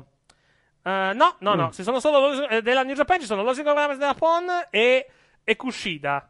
E vabbè, anche Cody e Bucks, però in realtà Cody e Bucks sono atleti della Ring of Honor che si fanno anche alla New Japan, però di fatto della New Japan ci sono quelli che abbiamo appena citato. Vediamo se questo weekend la cosa è un pochettino diversa, ma non mi sembra. No. Comunque, vabbè, se volete vedere i match saranno in diretta su Honor Club. E sono tra l'altro gli ultimi eventi prima di Final Battle. Sì. Final Battle, se vogliamo, possiamo annunciare qualche match in programma Final Battle, che sarà... il prossimo 14 dicembre. Allora, il main event per il titolo del mondo Ring of Honor sarà il match che mette di fronte Jay Lethal a Cody per il titolo del mondo. Poi avremo il debutto di Zack Sabre Jr. in Ring of Honor, che affronterà Jonathan Gresham, e altre cose che credo basta, credo sono quelli i due match che sono praticamente stati annunciati, non ufficialmente, però sono usciti dagli ultimi taping praticamente. E ci sarà anche Madison Rain contro Sumi Sakai per il titolo femminile. Vai. Ah, è vero, è vero. Ah no, in realtà però sarà, ho detto una cazzata, perché sarà un match a 4, sarà Sumi Sakai che difende il titolo contro altre 3 persone, e una di quelle sarà la Madison Rain. Vai. Mm-hmm.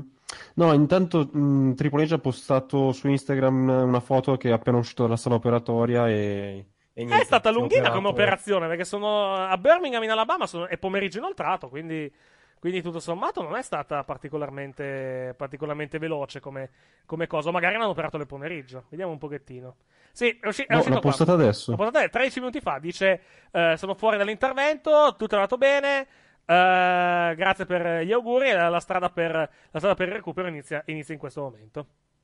Va bene, vediamo. Sì. Speriamo che si riprenda presto, perché Bigato rischia di saltare WrestleMania. Anzi, probabilmente salterà WrestleMania, perché l'infortunio al tricipite è abbastanza. Tricipite? No, cos'era? Pettorale è abbastanza rognoso. La foto che ha postato ieri con la zona pettorale del braccio tutta nera, insomma, direi che era abbastanza emblematica, diciamo, da quel punto di vista. Altre cose da segnalare, vediamo un po' a livello di notizie importanti. La WWE ha acquistato la library della WWC, che è la compagnia di Porto Rico dei Colon. Library tra l'altro abbastanza preziosa, perché comunque ci sono un bel po' di cose interessanti. Parliamo di una compagnia che comunque in giro ha 45 anni, quindi è una compagnia abbastanza, che ha una library penso piuttosto ampia, tenendo conto che un po' della library è stata rovinata dall'uragano che c'è stato di recente a Porto Rico. Sì. Speriamo che non si sia danneggiato più di tanto, però la library adesso è in mano alla WWE. E basta, direi, non ho veramente nient'altro da aggiungere, anche perché credo che i ratings non siano usciti per quanto riguarda SmackDown. Sì, sono usciti. Ah, SmackDown. Come non no, Raw, SmackDown no. SmackDown, grazie, sono più tardi. Allora, prima ora 2.6 milioni, seconda ora 2.5 milioni, terza ora 2.1 milioni, non 2.181.000, non un bel dato, sfortunatamente. La media siamo, allora, 2.641.000. 5.142.000, 7.320.000 diviso 2, dovremmo essere 2.440.000 più o meno di dato di ascolto, di viewership per quanto riguarda Raw. Ecco qua, infatti, rispetto a settimana scorsa era 2.460.000, sì, è invariato, 2.460.000 contro la settimana scorsa, contro 2.440.000 questa settimana, quindi c'è una perdita di 20.000 spettatori, praticamente irrisoria. Titans Cowboys ha fatto 11.800.000 praticamente, con un aumento del 9% su ESPN, e ha stravinto la serata. Per quanto riguarda i dati di ascolto, escludendo il football americano, per quanto riguarda il cavo, vediamo un attimo cosa ha battuto Raw ieri sera, ma non credo che ci sia stato molto che abbia battuto Raw, quantomeno per quanto riguarda il cavo. Fatemi controllare un attimo. No, Love and Hip Hop ha fatto di più, come fascia 18-49 come rating, ma meno come viewership. I programmi di news hanno battuto ovviamente Monday Night Raw, e questo non è assolutamente inusuale. E bastano. In chiaro, vediamo un pochettino cosa è successo. Allora, Dancing with the Stars ha fatto 7.1 milioni, The Good Doctor 6.5 milioni, The Neighborhood 5.7 milioni, Happy Together 4.1 milioni, Magnum PI 5.2 milioni, Bull 6.4 milioni, The Voice 9 milioni. Tutti sono di 10 milioni sul chiaro. Questo è segno di ascolti non altissimi, anche se comunque non sono male. Fox è andata meglio del solito al lunedì sera, 4.9 milioni per The Resident e 5.5 milioni per quanto riguarda 911. Comunque per il resto quasi tutti in media o leggermente sotto la media, a parte CW, dove Arrow ha fatto 1 milione e Legends of Tomorrow 858.000, nettamente sotto la media, anche se in realtà la media di CW non è altissima tutto sommato. E basta, non ho altro da aggiungere, direi, per questa sera. Non sono arrivati messaggi. Ringrazio coloro che sono stati in collegamento con noi tramite Twitch. Avete marginato la WWE Shop? No, sfortunatamente. Cioè no. Io no.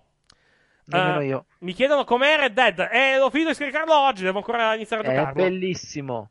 Devo ancora iniziare a giocarlo. Ho finito di scaricarlo in giornata. Quindi appena un attimo di tempo mi butto sotto e comincio a giocarci. Tra l'altro, voi avete. Tutte e due l'avete, no? Leo e. Leo non ancora. A proposito, okay. Leo saluta perché è morta di nuovo la connessione. Okay. Tu ce l'hai, ma hai preso l'edizione normale o hai preso l'edizione speciale con DLC? Io ho preso l'edizione speciale. Ah, ok. I DLC alla fine cosa sono? A parte qualche aggiunta. Sono un cavallo speciale, sì. Delle armi appunto speciali, niente di game breaking, mm-hmm. E praticamente delle micro missioni in più. Non ti posso dire di più perché non l'ho ancora installato. Ah, ok, no, perfetto. No, vabbè, comunque alla fine la cosa che mi interessa di più sono le micro missioni in più, se vogliamo. Allora, dammi un secondo, aspetta. No, ma vabbè, ma non è fondamentale, era giusto per sapere.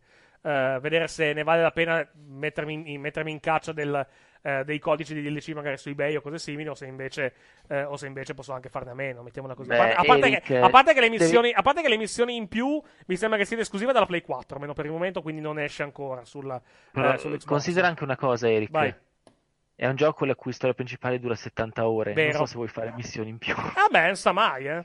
No, aspetto che inizi la beta dell'online. Perché se come quella di GTA ci sarà parecchio da divertirci con quella online. Tra l'altro c'è anche la modalità Battle Royale. Quindi vediamo cosa esce. Allora, buono, direi che possiamo fermarci qua. Noi torniamo con il calcio domani sera 18:50 con CSK Mosca-Roma, seguita subito da Juventus-Manchester United. Grazie a Leonardo Contini e Giovanni Pantalone che non sono più in onda con noi. Grazie a Moreno Bernasconi. Grazie a tutti, ci si vede alla prossima. Buonanotte a tutti, buonanotte a voi che ci avete ascoltato tramite Twitch e chi ci ha seguito on demand tramite YouTube e anche ovviamente Spreaker.com, che è comunque la nostra casa per quanto riguarda l'audio. Domani sera la Champions League con il Brest, torniamo tra domenica e lunedì con il caffè e martedì sera alle ore 22 con il post Mondenetro. Grazie per averci ascoltato, vi lasciamo con la sigla. Buonanotte, a domani. See ya.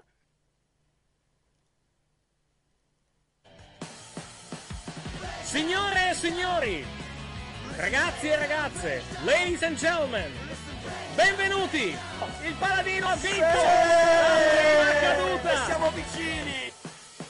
Guarda in alto, lo sai chi c'è un Paladino che combatte per te. Vince ormai la sua legge sul web, anche se nessuno si spiega il perché. Tutti ne dubitano, ma alla fine si ricredono. Salva il bambino dalle sue grinfie che altrimenti saranno guai. Affrontami, affrontami, non chiede di meglio GP. Sente il dovere di sconfiggere tutti quelli che non credono in lui. Alza il tuo sguardo e scruta il cielo, dalle nubi scorgi il suo dominio sul wrestling web. Ecco che la fine si avvicina, il suo sacrificio non rimarrà vano, no. Paladino. Il Paladino si aggiudica questo free stage so bello! E vedi che l'Undertaker! Le dirette diventano appassionanti quando gli fa incazzare. Tutti quanti ti credono pazzo solo perché a volte sbanchi il mazzo. Ecco che giunge una visione di un futuro che luce mai vedrà. Tenti di predicare mortali quando neanche tu sai cosa dire. Controllami, controllami, ma cosa sto vedendo da qui? Indiani, giapponesi, alternativi al sistema che da sempre difendo. Alza il tuo sguardo e scruta il cielo, dalle nubi scorgi il suo dominio sul wrestling web. Ecco che la fine si avvicina, il suo sacrificio non rimarrà vano, no. Che schifo! Questa compagnia e questa canzone non mi rappresenta!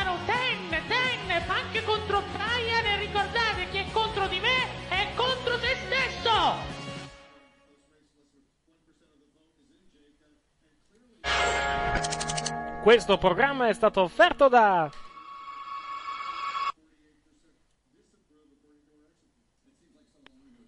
Se hai un frigo che non funziona,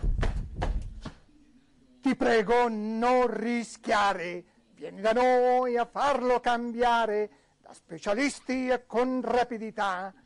Frigoriferi da incasso, forni da incasso, piani di cottura e lavelli di tutti i colori, lavastoviglie da incasso. FBA di Bruno, Corso Potenza 183, Torino. Se hai un frigo che non funziona, vieni da noi a farlo cambiare.